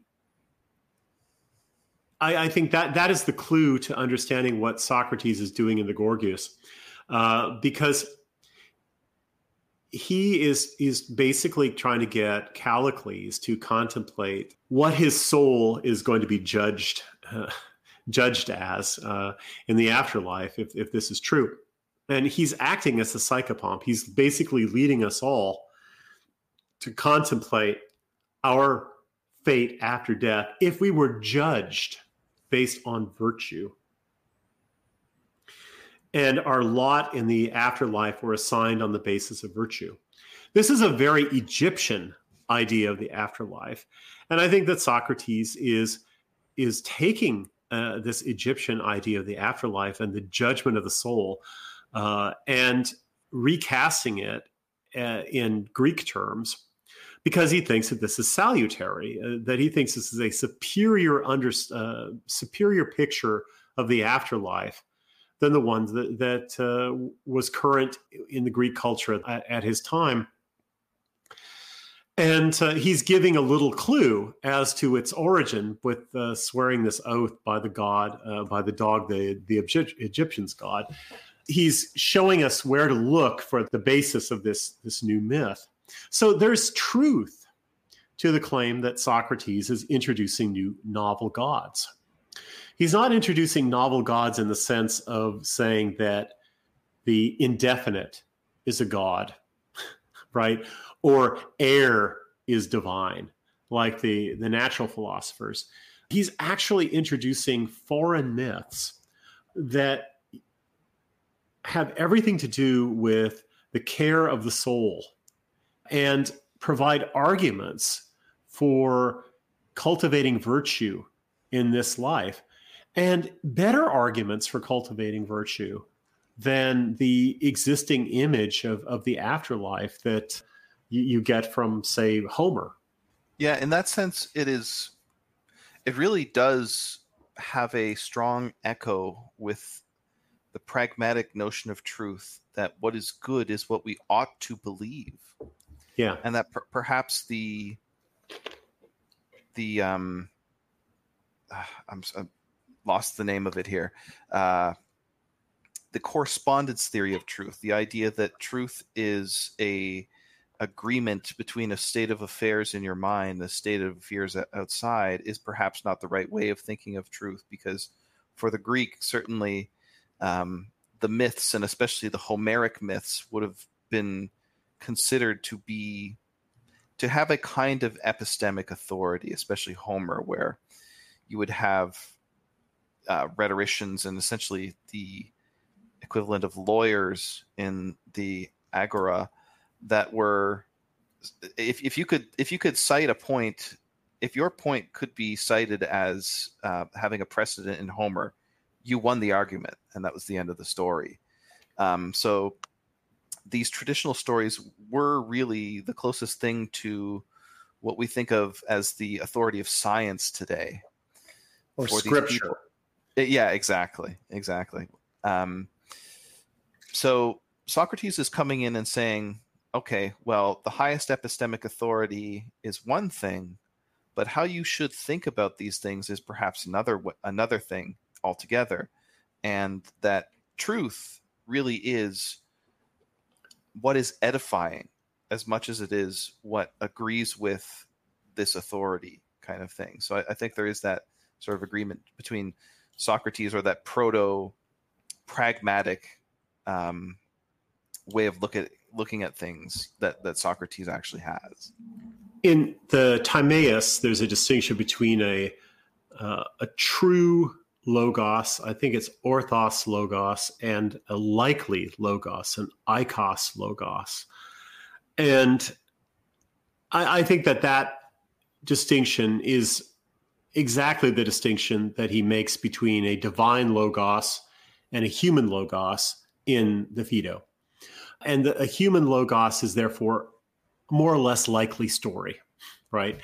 And if if it's a story about stuff that we cannot see or hear or touch uh, in this world, then we've got to have some grounds for cho- picking and choosing among those stories about things that transcend our experience.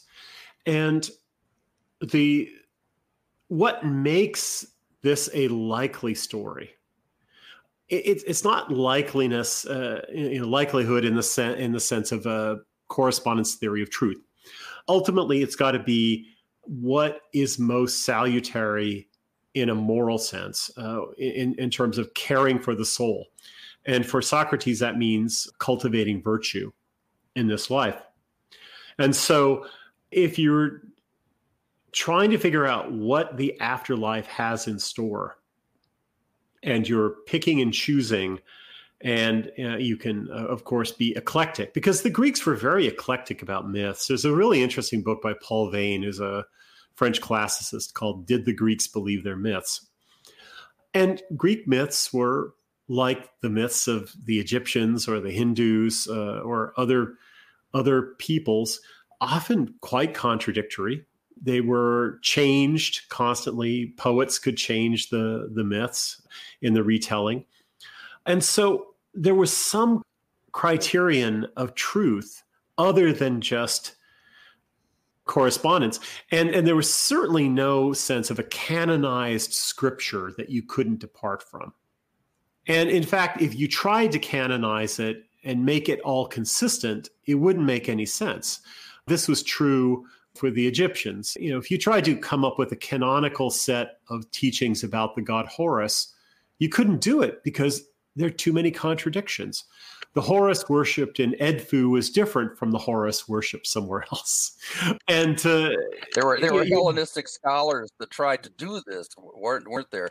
Rationalize the myths and collect them, and and had a yeah. pretty difficult time of it, I believe. Yeah, yeah, yeah. And uh, and, and so the the goal for for Socrates, uh, the the criterion is basically going to be serviceability in in moral and beyond that, political affairs. And of course, they thought of politics as, as very much caught up with morals. The, the purpose of the polis was not just to allow you to trade peacefully with one another. Uh, the purpose of the polis was the good life, which meant uh, encouraging virtue and culture and taste and things that transcend what classical liberals think the purpose of politics is. So yeah, I, I think that he would look at Egyptian mythology and, and think there's something more salutary about the Egyptian view of the afterlife than the Greek view. And he's trying to subtly introduce something that's sort of Egyptian uh, in the context of the Gorgias. And he's playing the role of Anubis. He's leading Callicles before the judge of the judges of the afterlife, and forcing him to ask himself, you know, how how would you fare before these judges, given the the life that you've led uh, so far? And uh, the the hope is that uh, uh, he's going to scare this guy into being a little more careful uh, about his soul. Yeah, that's um, the, this idea that the the myths are somewhat incommensurable with each other is. is actually what what you mentioned there, Greg, before about how the Anubis of, you know, the different cities in Egypt might have been radically different, or at least somewhat different from other cities. This is echoed very much in Greece, where, um, you know, the Athena of Athens itself might have been quite different from the Athena in um, Delos or, or one of the other city-states, um, that These, there, there was essentially a kind of hyper localism in terms of mythology and in terms of worship and everything. This is part of why the different city states had different patron deities. Um, so I think that this is actually uh, something that is quite natively Greek, and indeed something that's actually quite natively Indo-European as well. Um, so yeah, I think uh, that Socrates, what, what he's trying to do here. Um, is is basically to, I, I was going to say relativize uh, these myths, but I think that that's maybe too strong of a word. But I, th- I think you see what I mean, though. It's it's that different beliefs and different understandings of at least the, the deities themselves, but also perhaps of the soul, are fitted to different people. So truth has this kind of pluralistic meaning.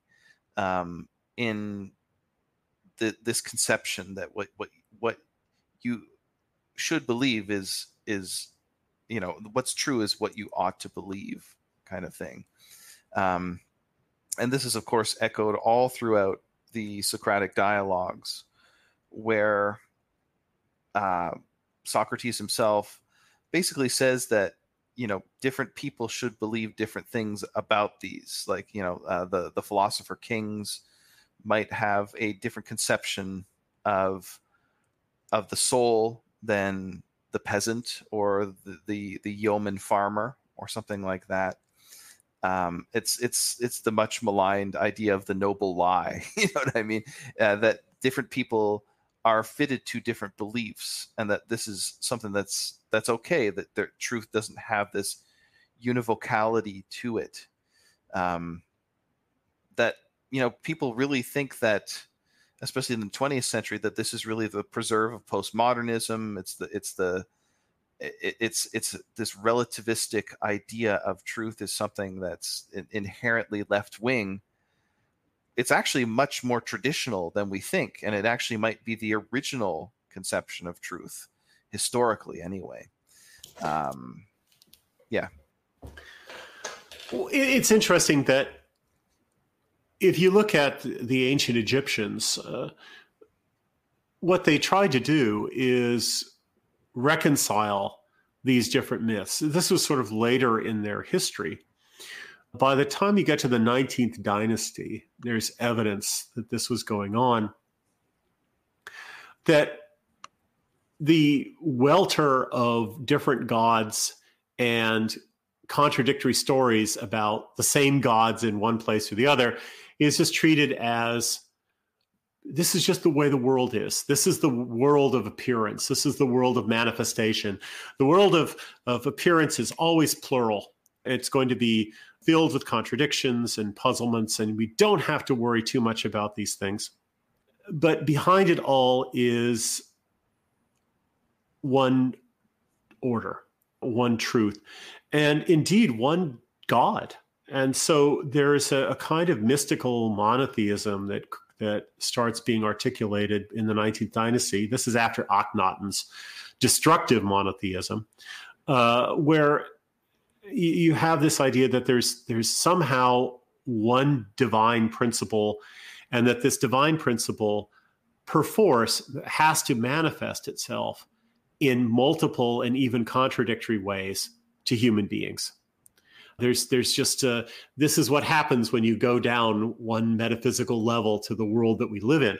And so the the plurality of beliefs within Egypt itself, the plurality of gods within Egypt itself, and then the plurality of beliefs and gods in the world beyond Egypt's borders. All of that is just treated as sort of metaphysically necessary, but there's some kind of underlying truth, a single unifying underlying truth beyond that.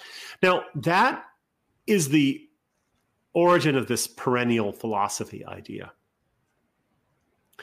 Uh, that we we get from late antiquity. Uh, Jan Assmann has has uh, cited sources as early as the as the nineteenth dynasty for this, so it goes way back before Greco-Roman Egypt.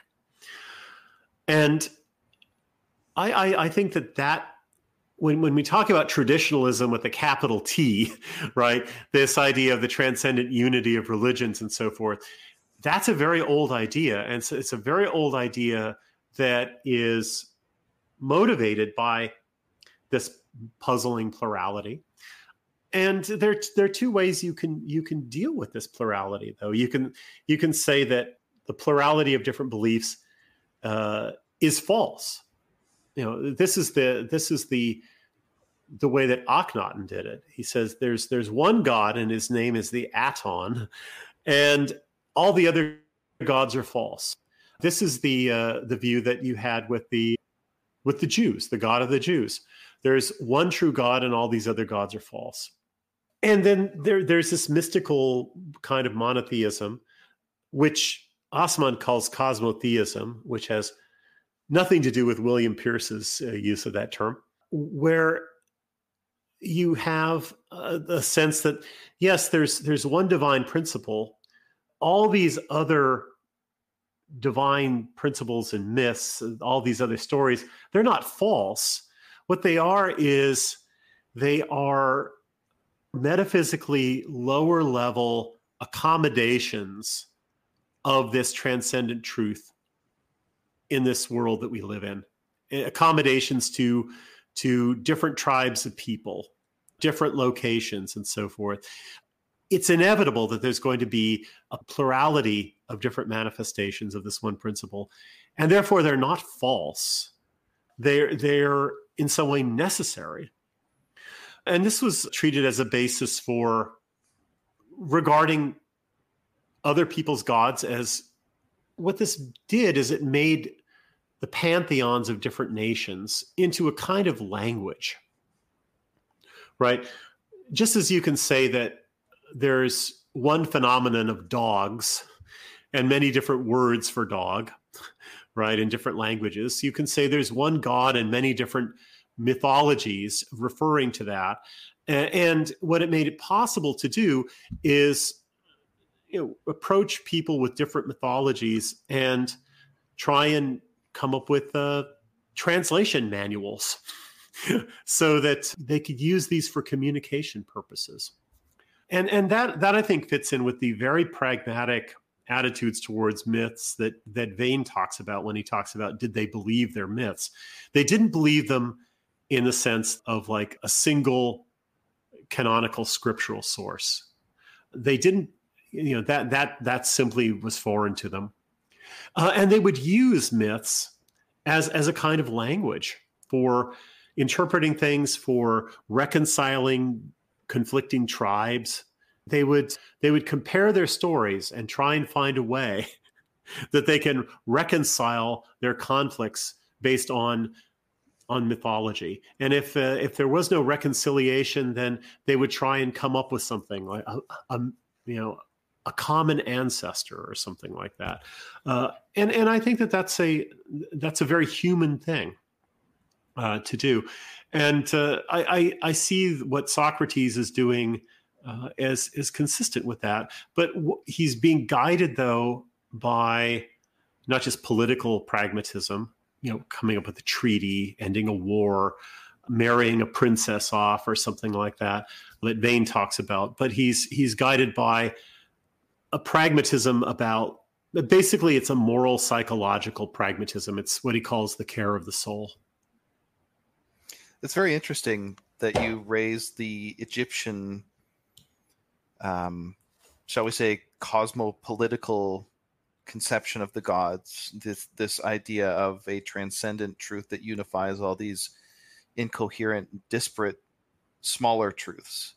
It's interesting that you raise that as um, in the Egyptian context of the nineteenth dynasty, because, because of course, the nineteenth dynasty was in some ways kind of like the Periclean Greece of its time. It was the high culture, really the the the cultural high point of it, Egypt. It was the final sunrise before that culture subsided into the into the dusk forever. It was really the last hurrah for them. Um, just as the it was in Greece in Socrates' time, um, I think that there is a very strong correspondence that you see, and, and as it was in Rome as well, when you see this esotericism come in in, in the in the later stages of, of the Roman Empire. I think there's a very, very strong correspondence that you see, and there is clearly some causal thing going on. Which direction it goes, I'm not sure, where when a society is about to die, it brings in this transcendent idea that the myths themselves can be unified in some way, that each of these disparate, local, uh, perhaps somewhat more prosaic myths are, in fact, distortions of, or maybe more, um, maybe more charitably, emanations from a kind of unified, monistic, transcendent truth. What's interesting to me is that this seems to come in at the end of a civilization, and it seems to augur the end. Um, perhaps this is what Hegel meant when he said that uh, the owl of Minerva flies at dusk, right? Um, these things seem to be a kind of bellwether, as a, a kind of sickness in society, that it is about to, you know, go the way of the dodo. And I think that perhaps in a more, uh, in a more sort of like rationalistic way of looking at it, what it is, is it's really a way to reconcile the demands of empire. it's really an, an it, it is an effect of imperialism when you see this come in. It's a society that has grown to a point where it really needs to It, it needs to be able to reconcile these differences. It needs to be able to unify them under what amounts to a kind of state cult. Um, I, I, it, it, it was, it was a, it's a good analogy that you said to think of it as a kind of language. It's like a lingua franca, that all of these different localities that may have their own ideas, that may have their own ways of doing things, their own folk ways, their own sort of epistemic worlds and moral worlds that are incommensurable with all the others. It's a way of giving them a uh, way to talk to each other and something to unite behind, a flag to rally around, that we are, in fact, all the same at the end of the day. We really all do believe the same thing. Uh, we are looking at the same truth. Uh, we're just looking at it through a kind of distorted lens. You're looking at it through, um, you know, your Lacedaemonian way. I'm looking at it through my Athenian way, and so on and so forth. But at the end of the day, what the myths are finally doing is they are describing the world. They're actually describing this metaphysical world over and above the, um, you know, lower world that we all inhabit, the, the, the sort of material realm. What these myths are doing is they're describing that transcendent realm, and they're doing it in such a way that they're all kind of giving us a piece of the puzzle, and they're all, you know, not quite ex- like exactly true, but they're all getting at the same kind of truth. Um, this is something that is native to a particular epoch in, in societies and, and how they, how they evolve. And I think it's interesting that this seems to have come up at the same stage in the Egyptian world as it did in the Greek world. And Socrates is really at, at the helm. He's he's really the flagship, um, you know, figure of that movement in Greece. Yeah, I, I think, though, that the, the big question is, is this healthy or unhealthy? And I think it's uh, ultimately it's healthy because, well, uh, we do have this faculty of reason, and reason does help us take puzzling phenomena and come up with explanations and system- systematizations for it. Uh, if we live in a world where we are, it's not just empires, it's also trade, uh, it's It's this this cliche that people love in in today's rapidly shrinking world, right? Well, the right. world's been shrinking for thousands of years. it's getting we're getting closer and closer together, and therefore, well, we need to, to figure out ways of, of communicating with one another. I think that reason is a good thing. And that what, what we're talking about here is we're talking about the, the sort of the inevitable emergence of critical rationality in societies. And now there, there are two ways that that can happen. One is a is a destructive way where it just sort of runs amok. It's sort of it's sort of like Reddit or the new atheism or the you know village atheism kind of stuff. You know, boy objectivist behavior, that kind of stuff. That that's the early phase. That's the first phase of it. And then people can observe all kinds of negative consequences. They can observe forms of self-contradictions, uh, but also pragmatically negative consequences for this. And they say, okay, back to the drawing board. We need to we need to reassess things. Maybe we need to start anew. Take a step back. I see that as happening with Aristophanes and Socrates, and that leads to the relaunching of Greek philosophy, the reorientation of Greek philosophy from things above the heavens and below the earth, the, the macrocosm and the microcosm, towards the middle realm, the metaxou, the mesocosm, I guess, which is the human world, and the problems of the human world, which are essentially moral and political. They're, they're all problems connected with oughts. So the question is, how do we how do we situate reason within the context of society. And philosophy begins anew, and it begins anew in a somewhat chastened way. I see this as what's being discussed in the Phaedo. I also see this as what's happened in the in the eighteenth century with uh, Rousseau. Rousseau's looking at the Enlightenment, and uh, he's seeing that this isn't making men happier. You know, his his discourse on the sciences and the arts is, is is a very powerful critique of progress. And in in Emile, he takes another stab at enlightenment, if you will, from a consciously moral-centered point of view rather than a speculative point of view, and uh, tries to relaunch it. Uh, and that's the template for what Kant does. Uh, it's a template for what William James does later. I, I think it's a it's a it's a valid approach to philosophy. The the great question is, though, and, and this is something that cyclical historians like Vico force us to confront, is that when we arrive at a stage in cultural evolution where reason emerges and where it can start making sense of things, is this always connected with the de- devitalization and civilizational decline? Or is it possible for us to uh, strike some kind of balance or create some kind of synthesis?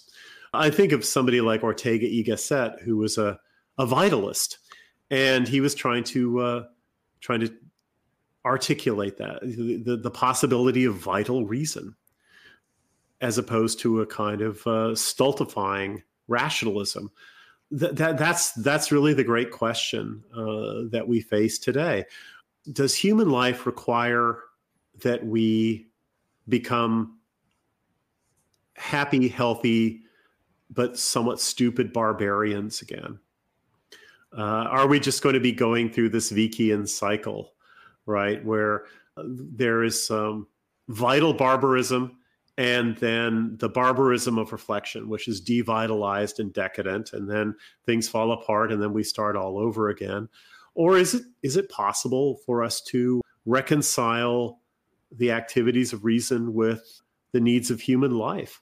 I, I think that's that's what Socratic philosophy is trying to do. I think that's what pragmatism is trying to do. I think that's what Kantian critical philosophy is trying to do. I think that's what Rousseau is trying to do as well in, in, in Emile.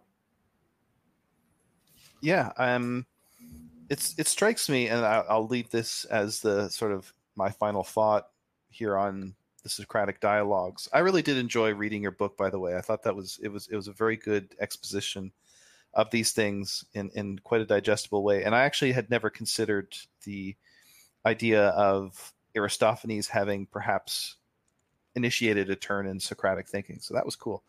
But I think the, the that turn, the turn that Socrates makes from the Socrates of the Clouds to the Socrates of the Platonic dialogues, is really a, a turn of kind of humility, uh, where rather than hubristically inquiring into things that humans really have no business in inquiring into, or limited business Uh, in inquiring into, you know, the anuses of gnats and so on. um, rather than that being the object of uh, reason, the real object of reason is ourselves. And it's the things in the middle realm. It's the things uh, it, that that's that move of Socrates from Aristophanes to Plato is really a kind of coming down to earth. Exactly. Uh, yeah. And I think that this is sort of an anti-hubristic move, and you know, it's it's a very humble, it's a humbling of philosophy, a humbling of reason, a putting of it in its right place, and that the only if reason, which does seem to flourish at a certain stage in in human societies, if reason is not to kind of capsize the boat or to become this universal acid that dissolves all social bonds and leads us into, you know, every every man inhabiting his own subreddit or whatever, um, yeah. then I think what reason, what needs to happen is that reason needs to be put in its place, is that reason needs to be subordinated to something. There needs to be certain things, and here my counter-enlightenment roots are going to show, there needs to be certain things that reason is forbidden to in, inquire into. Certain, let's just say, presuppositions or assumptions or myths, shall we say, that reason is not allowed to touch. Certain things that are off limits, basically. That reason has its place, but it's a subordinate place to something deeper um, that is really at the core of the social order and that keeps it running.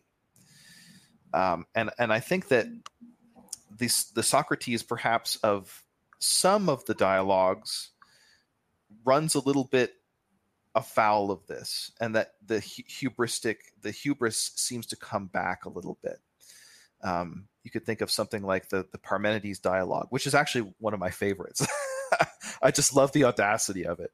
Um, but there are certain things that reason should not be allowed to inquire into, lest it tip over society. And I think if we're ever going to escape that Vichyun cycle, that that's what needs to happen. Mm-hmm.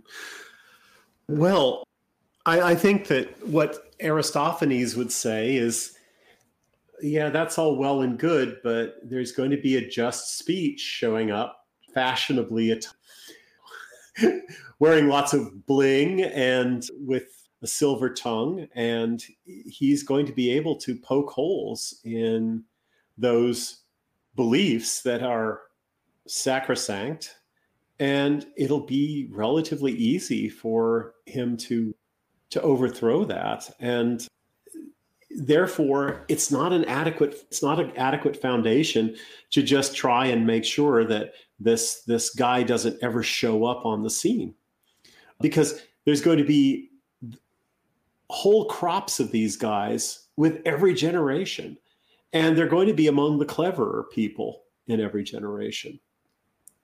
And therefore, there's got to be a way to refound tradition on, on something more than just tradition, and, and keeping it basically free from criticism. And I think that's important. There's, there's another thing here that I want to bring in. And this, this of course is one of my big interests, which is hermeneutics. It's uh, Heidegger's uh, her- phenomenological hermeneutics, Heidegger and Gadamer. What I think that Heidegger shows, and Gadamer makes even more clear, is that the activity of reason always presupposes unreason, if you will. The reflective activity of philosophy, or just criticism of any uh, of any sort, is is like a little clearing in a very dark forest. And that dark forest consists of things that we are presupposing but not reflecting upon. And that's how we live. Life is primarily lived in a non-reflective way. And reason and, ref- and reflection are little islands in basically unreflective practices. And that that that's how we are. And therefore, the idea that reason can emancipate itself from unreason is, is really folly. It can emancipate itself. But there's still the possibility of bringing some order into uh, into the world that's given us. Uh, and, you know, no intelligent person can just take a body of myths and have it plopped in front of them uh, and uh, venerate it without coming to to question and criticize it. The more you travel, the more you think, uh, it's just inevitable that there's going to be some uh, there's there's going to be some loose ends, some contradictions, some threads that, that need to be explored. And also, uh, people can make arguments about the pragmatic results. I think Socrates and, and Plato make very good arguments that Homeric myths are, are not the most salutary myths for the Greeks to, to follow, and that it would be better for the Greeks to have better myths and better gods. And that's ultimately, I think, what, what's going on here is there's there's a kind of religious reformation that's unleashed. And once you have, and this is something that's that's clear in the Euthyphro, and, and, and in my discussion of the Euthyphro in, in the book, Socrates ultimately has a standard higher than the gods, and that's a standard of what's right by nature. And in light of a standard of what's right by nature, you can distinguish between good and bad myths. And you yourself are talking about having an understanding of what's good. Well, if you have an understanding of the good that tells you that certain myths are good, by that, that same criterion is going to condemn others as bad. Uh, and so there's there's kind of a, a reformation that's taking place. Once you have an independent understanding of what's good, well, that's potentially revolutionary. Because, uh, and, and of course, there are two ways you can uh, follow that. One is you can say, just wipe away, you know, everything, clean slate. It's like uh, the Freud of The Future of an Illusion, where he's talking about our God Logos. He actually uses that phrase, and how we're going to progress away from all this superstition and nonsense, right? Just wipe the slate clean. But then there's the other, the other approach, which is to say, well, what about moral education? What about human inequality? This is something that Freud confronted late in his life when he wrote The Future of an Illusion. It's as if he gave in to the arguments of his critic, uh, his imaginary critic in uh, The Future of an Illusion. And he came to realize, well, ba- basically you can't get to a fully enlightened and emancipated mind. And, and that, that then forces you to deal with, in a, in a more selective way, with moral opinions and religion, things like that. And instead of sweeping it all away and replacing it with truth with the capital T, you start picking and choosing and sorting through these things, and, and trying to select the, the things that are better, discount the things that are not good, and improve the gods, if you will. Socrates has set himself up as a judge over the gods. This is something that knowledge of natural right allows you to do. It's very discomforting for pious people, but the Greeks weren't that fundamentalistic to begin with. Again, they didn't have canonical scriptures and, and rigid ideas of orthodoxy like uh, came out of Judaism. They had a pretty pragmatic view of their religion anyway. And But Socrates is saying, okay, that pragmatism can be guided by, by nature, uh, or by an understanding of what's right by nature. And that once you can launch this critical project, you can reform religion to make it more salutary. And you, you, you can make, you can improve the Greeks. Uh, you can improve the gods.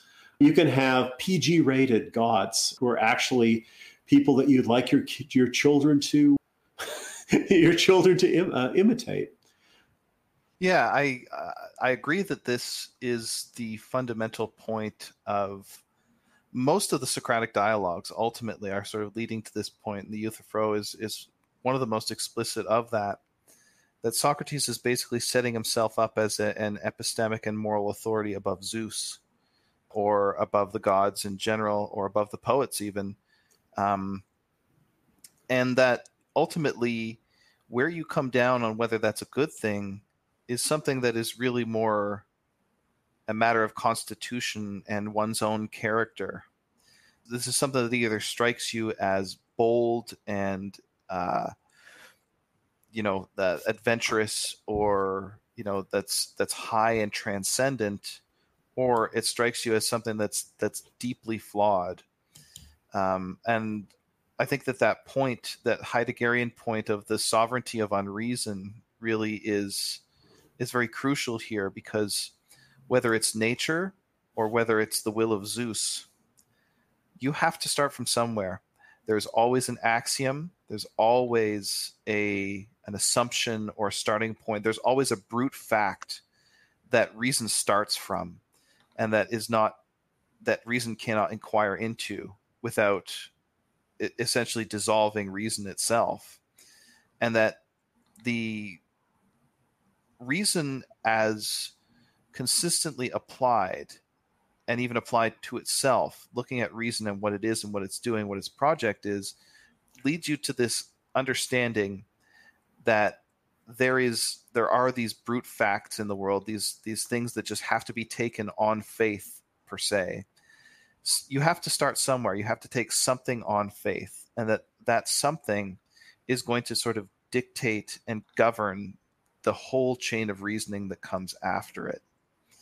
And, um, I, I, I suppose it, it it just depends how you how it strikes you from a very much a, an intuitive standpoint, whether each man sort of be, becoming his own highest authority and setting his own axioms for himself out of his own intuition, um, whether that's a good thing or whether um, these things, these axioms, Uh, need to be received from tradition.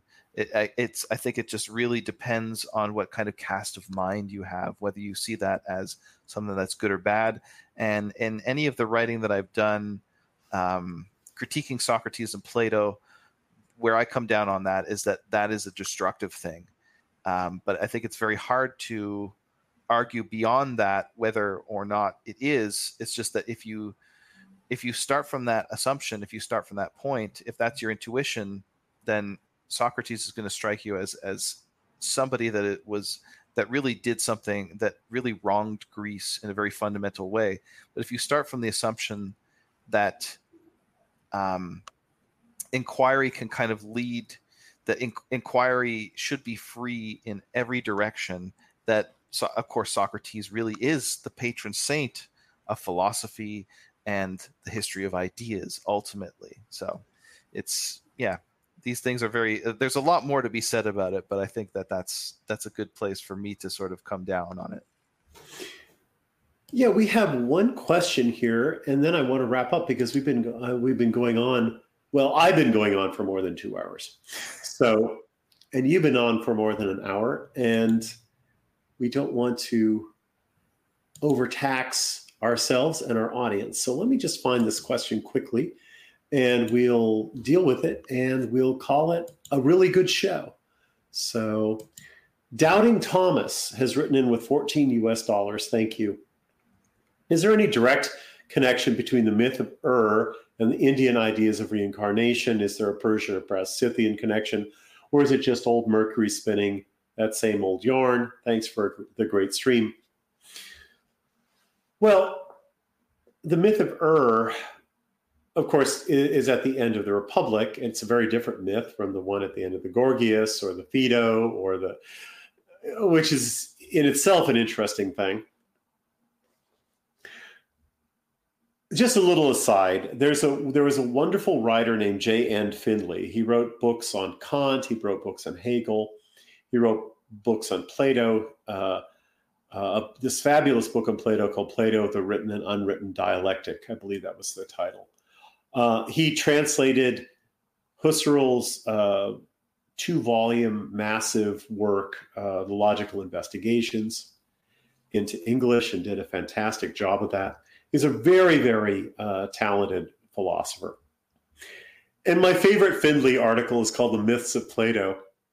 And you have to understand that Findlay was a believing theosophist. He was a follower of, of Madame Blavatsky. And so he surveys the myths in the Platonic dialogues, and he says things like, this doesn't strike me as myth- mythical at all. This is very much like something in, that's the you know that's that's held by this school of Vedanta and so forth. And I, I just I love that because it was so uh, matter of fact uh, and metaphysical.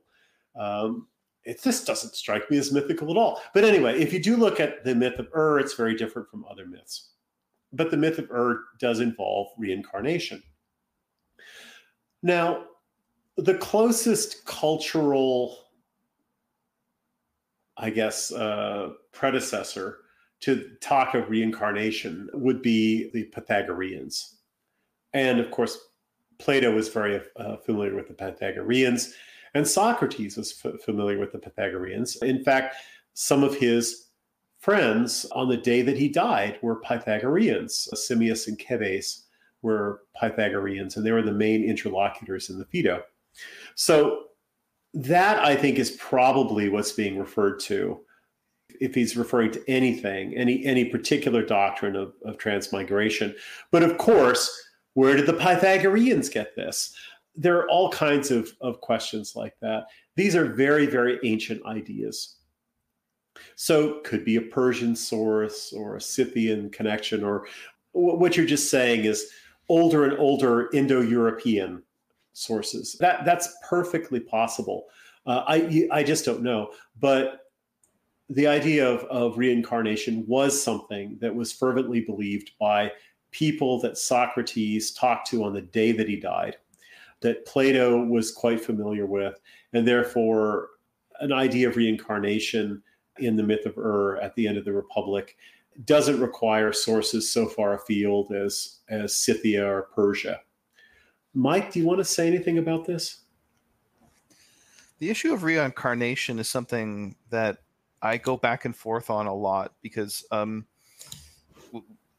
my concern, one of my concerns is with Indo-European reconstruction and the question of, is reincarnation something that is originary? That did the Proto-Indo-Europeans believe this, or is this something that sort of came along later on?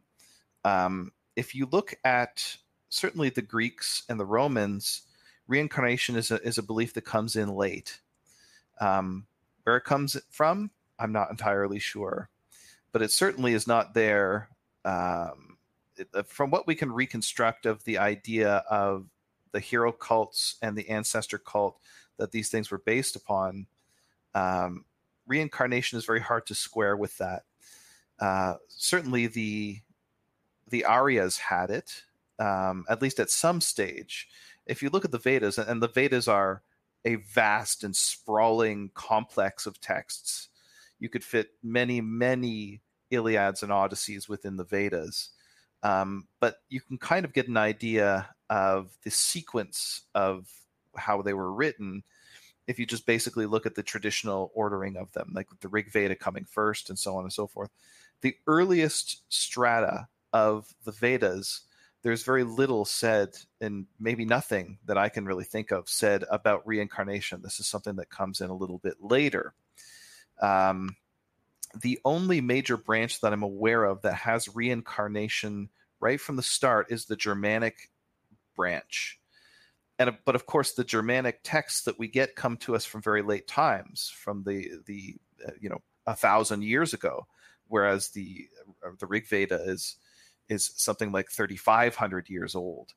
Um, so they certainly do have reincarnation, but, you know, is that something originary? I'm not entirely sure.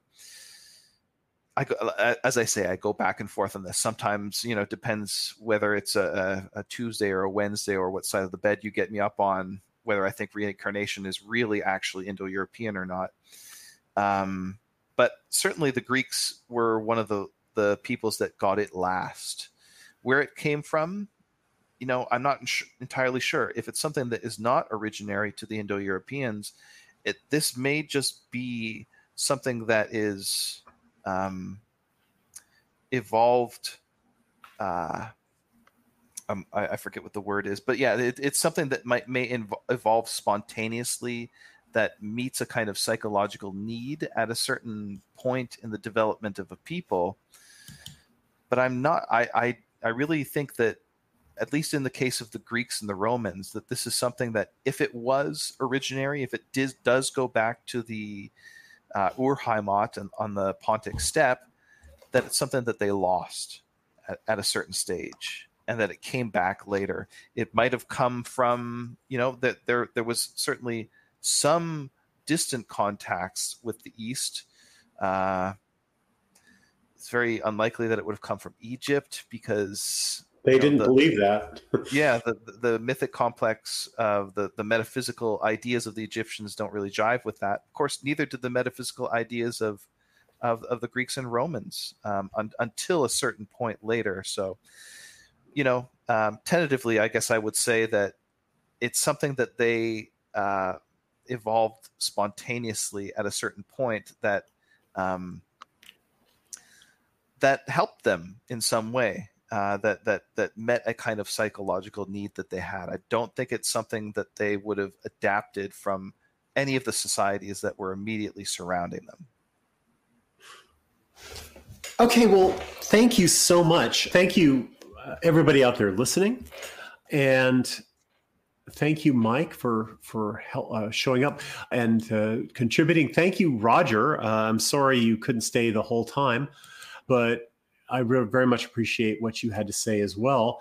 Folks, uh, if you haven't read The Trial of Socrates, you might be concluding that it's something you want to read. So please do, do pick it up. It is available from Counter-Currents. We are going to continue doing these book clubs on the first Saturday of each month as much as possible. And the next one will be on Roger Devlin's book, the uh, which... It was one of our best-selling books, uh, Sexual Utopia in Power. So join us in the, the first Saturday of next month for Roger Devlin's Sexual Utopia in Power. Uh, he will be our guest of honor, of course. I will be hosting, and we're still trying to put together a panel uh, for that. So as soon as we get the panel Uh, fixed, we will definitely uh, let you know who's going to be participating. I like this format. I, I want to continue doing this. I'd like to do it w- once a month, every every month uh, for years to come. And I I think that it's already good, and it's just going to get better as we get uh, more practiced at it. So thank you very much uh, for being a part of this experiment. Uh, Next week, we do not yet have a guest for Counter-Currents Radio. So if you want to nominate somebody, just uh, send me a send me an email. I've I've got several possible people, but we're still juggling schedules and comparing uh, uh, calendars. So if there are people that you want to hear from, uh, definitely let us know. Uh, Mike, how do people follow your work? Um, so, yeah, if you go to imperium press dot org, uh, that is the hu- central hub for anything to do with myself, Imperium Press, uh, any any of the sort of things that surround our little our little corner of this sphere. Um, you can find me on Telegram if you go to at Imperium Press Official. That is our Telegram page.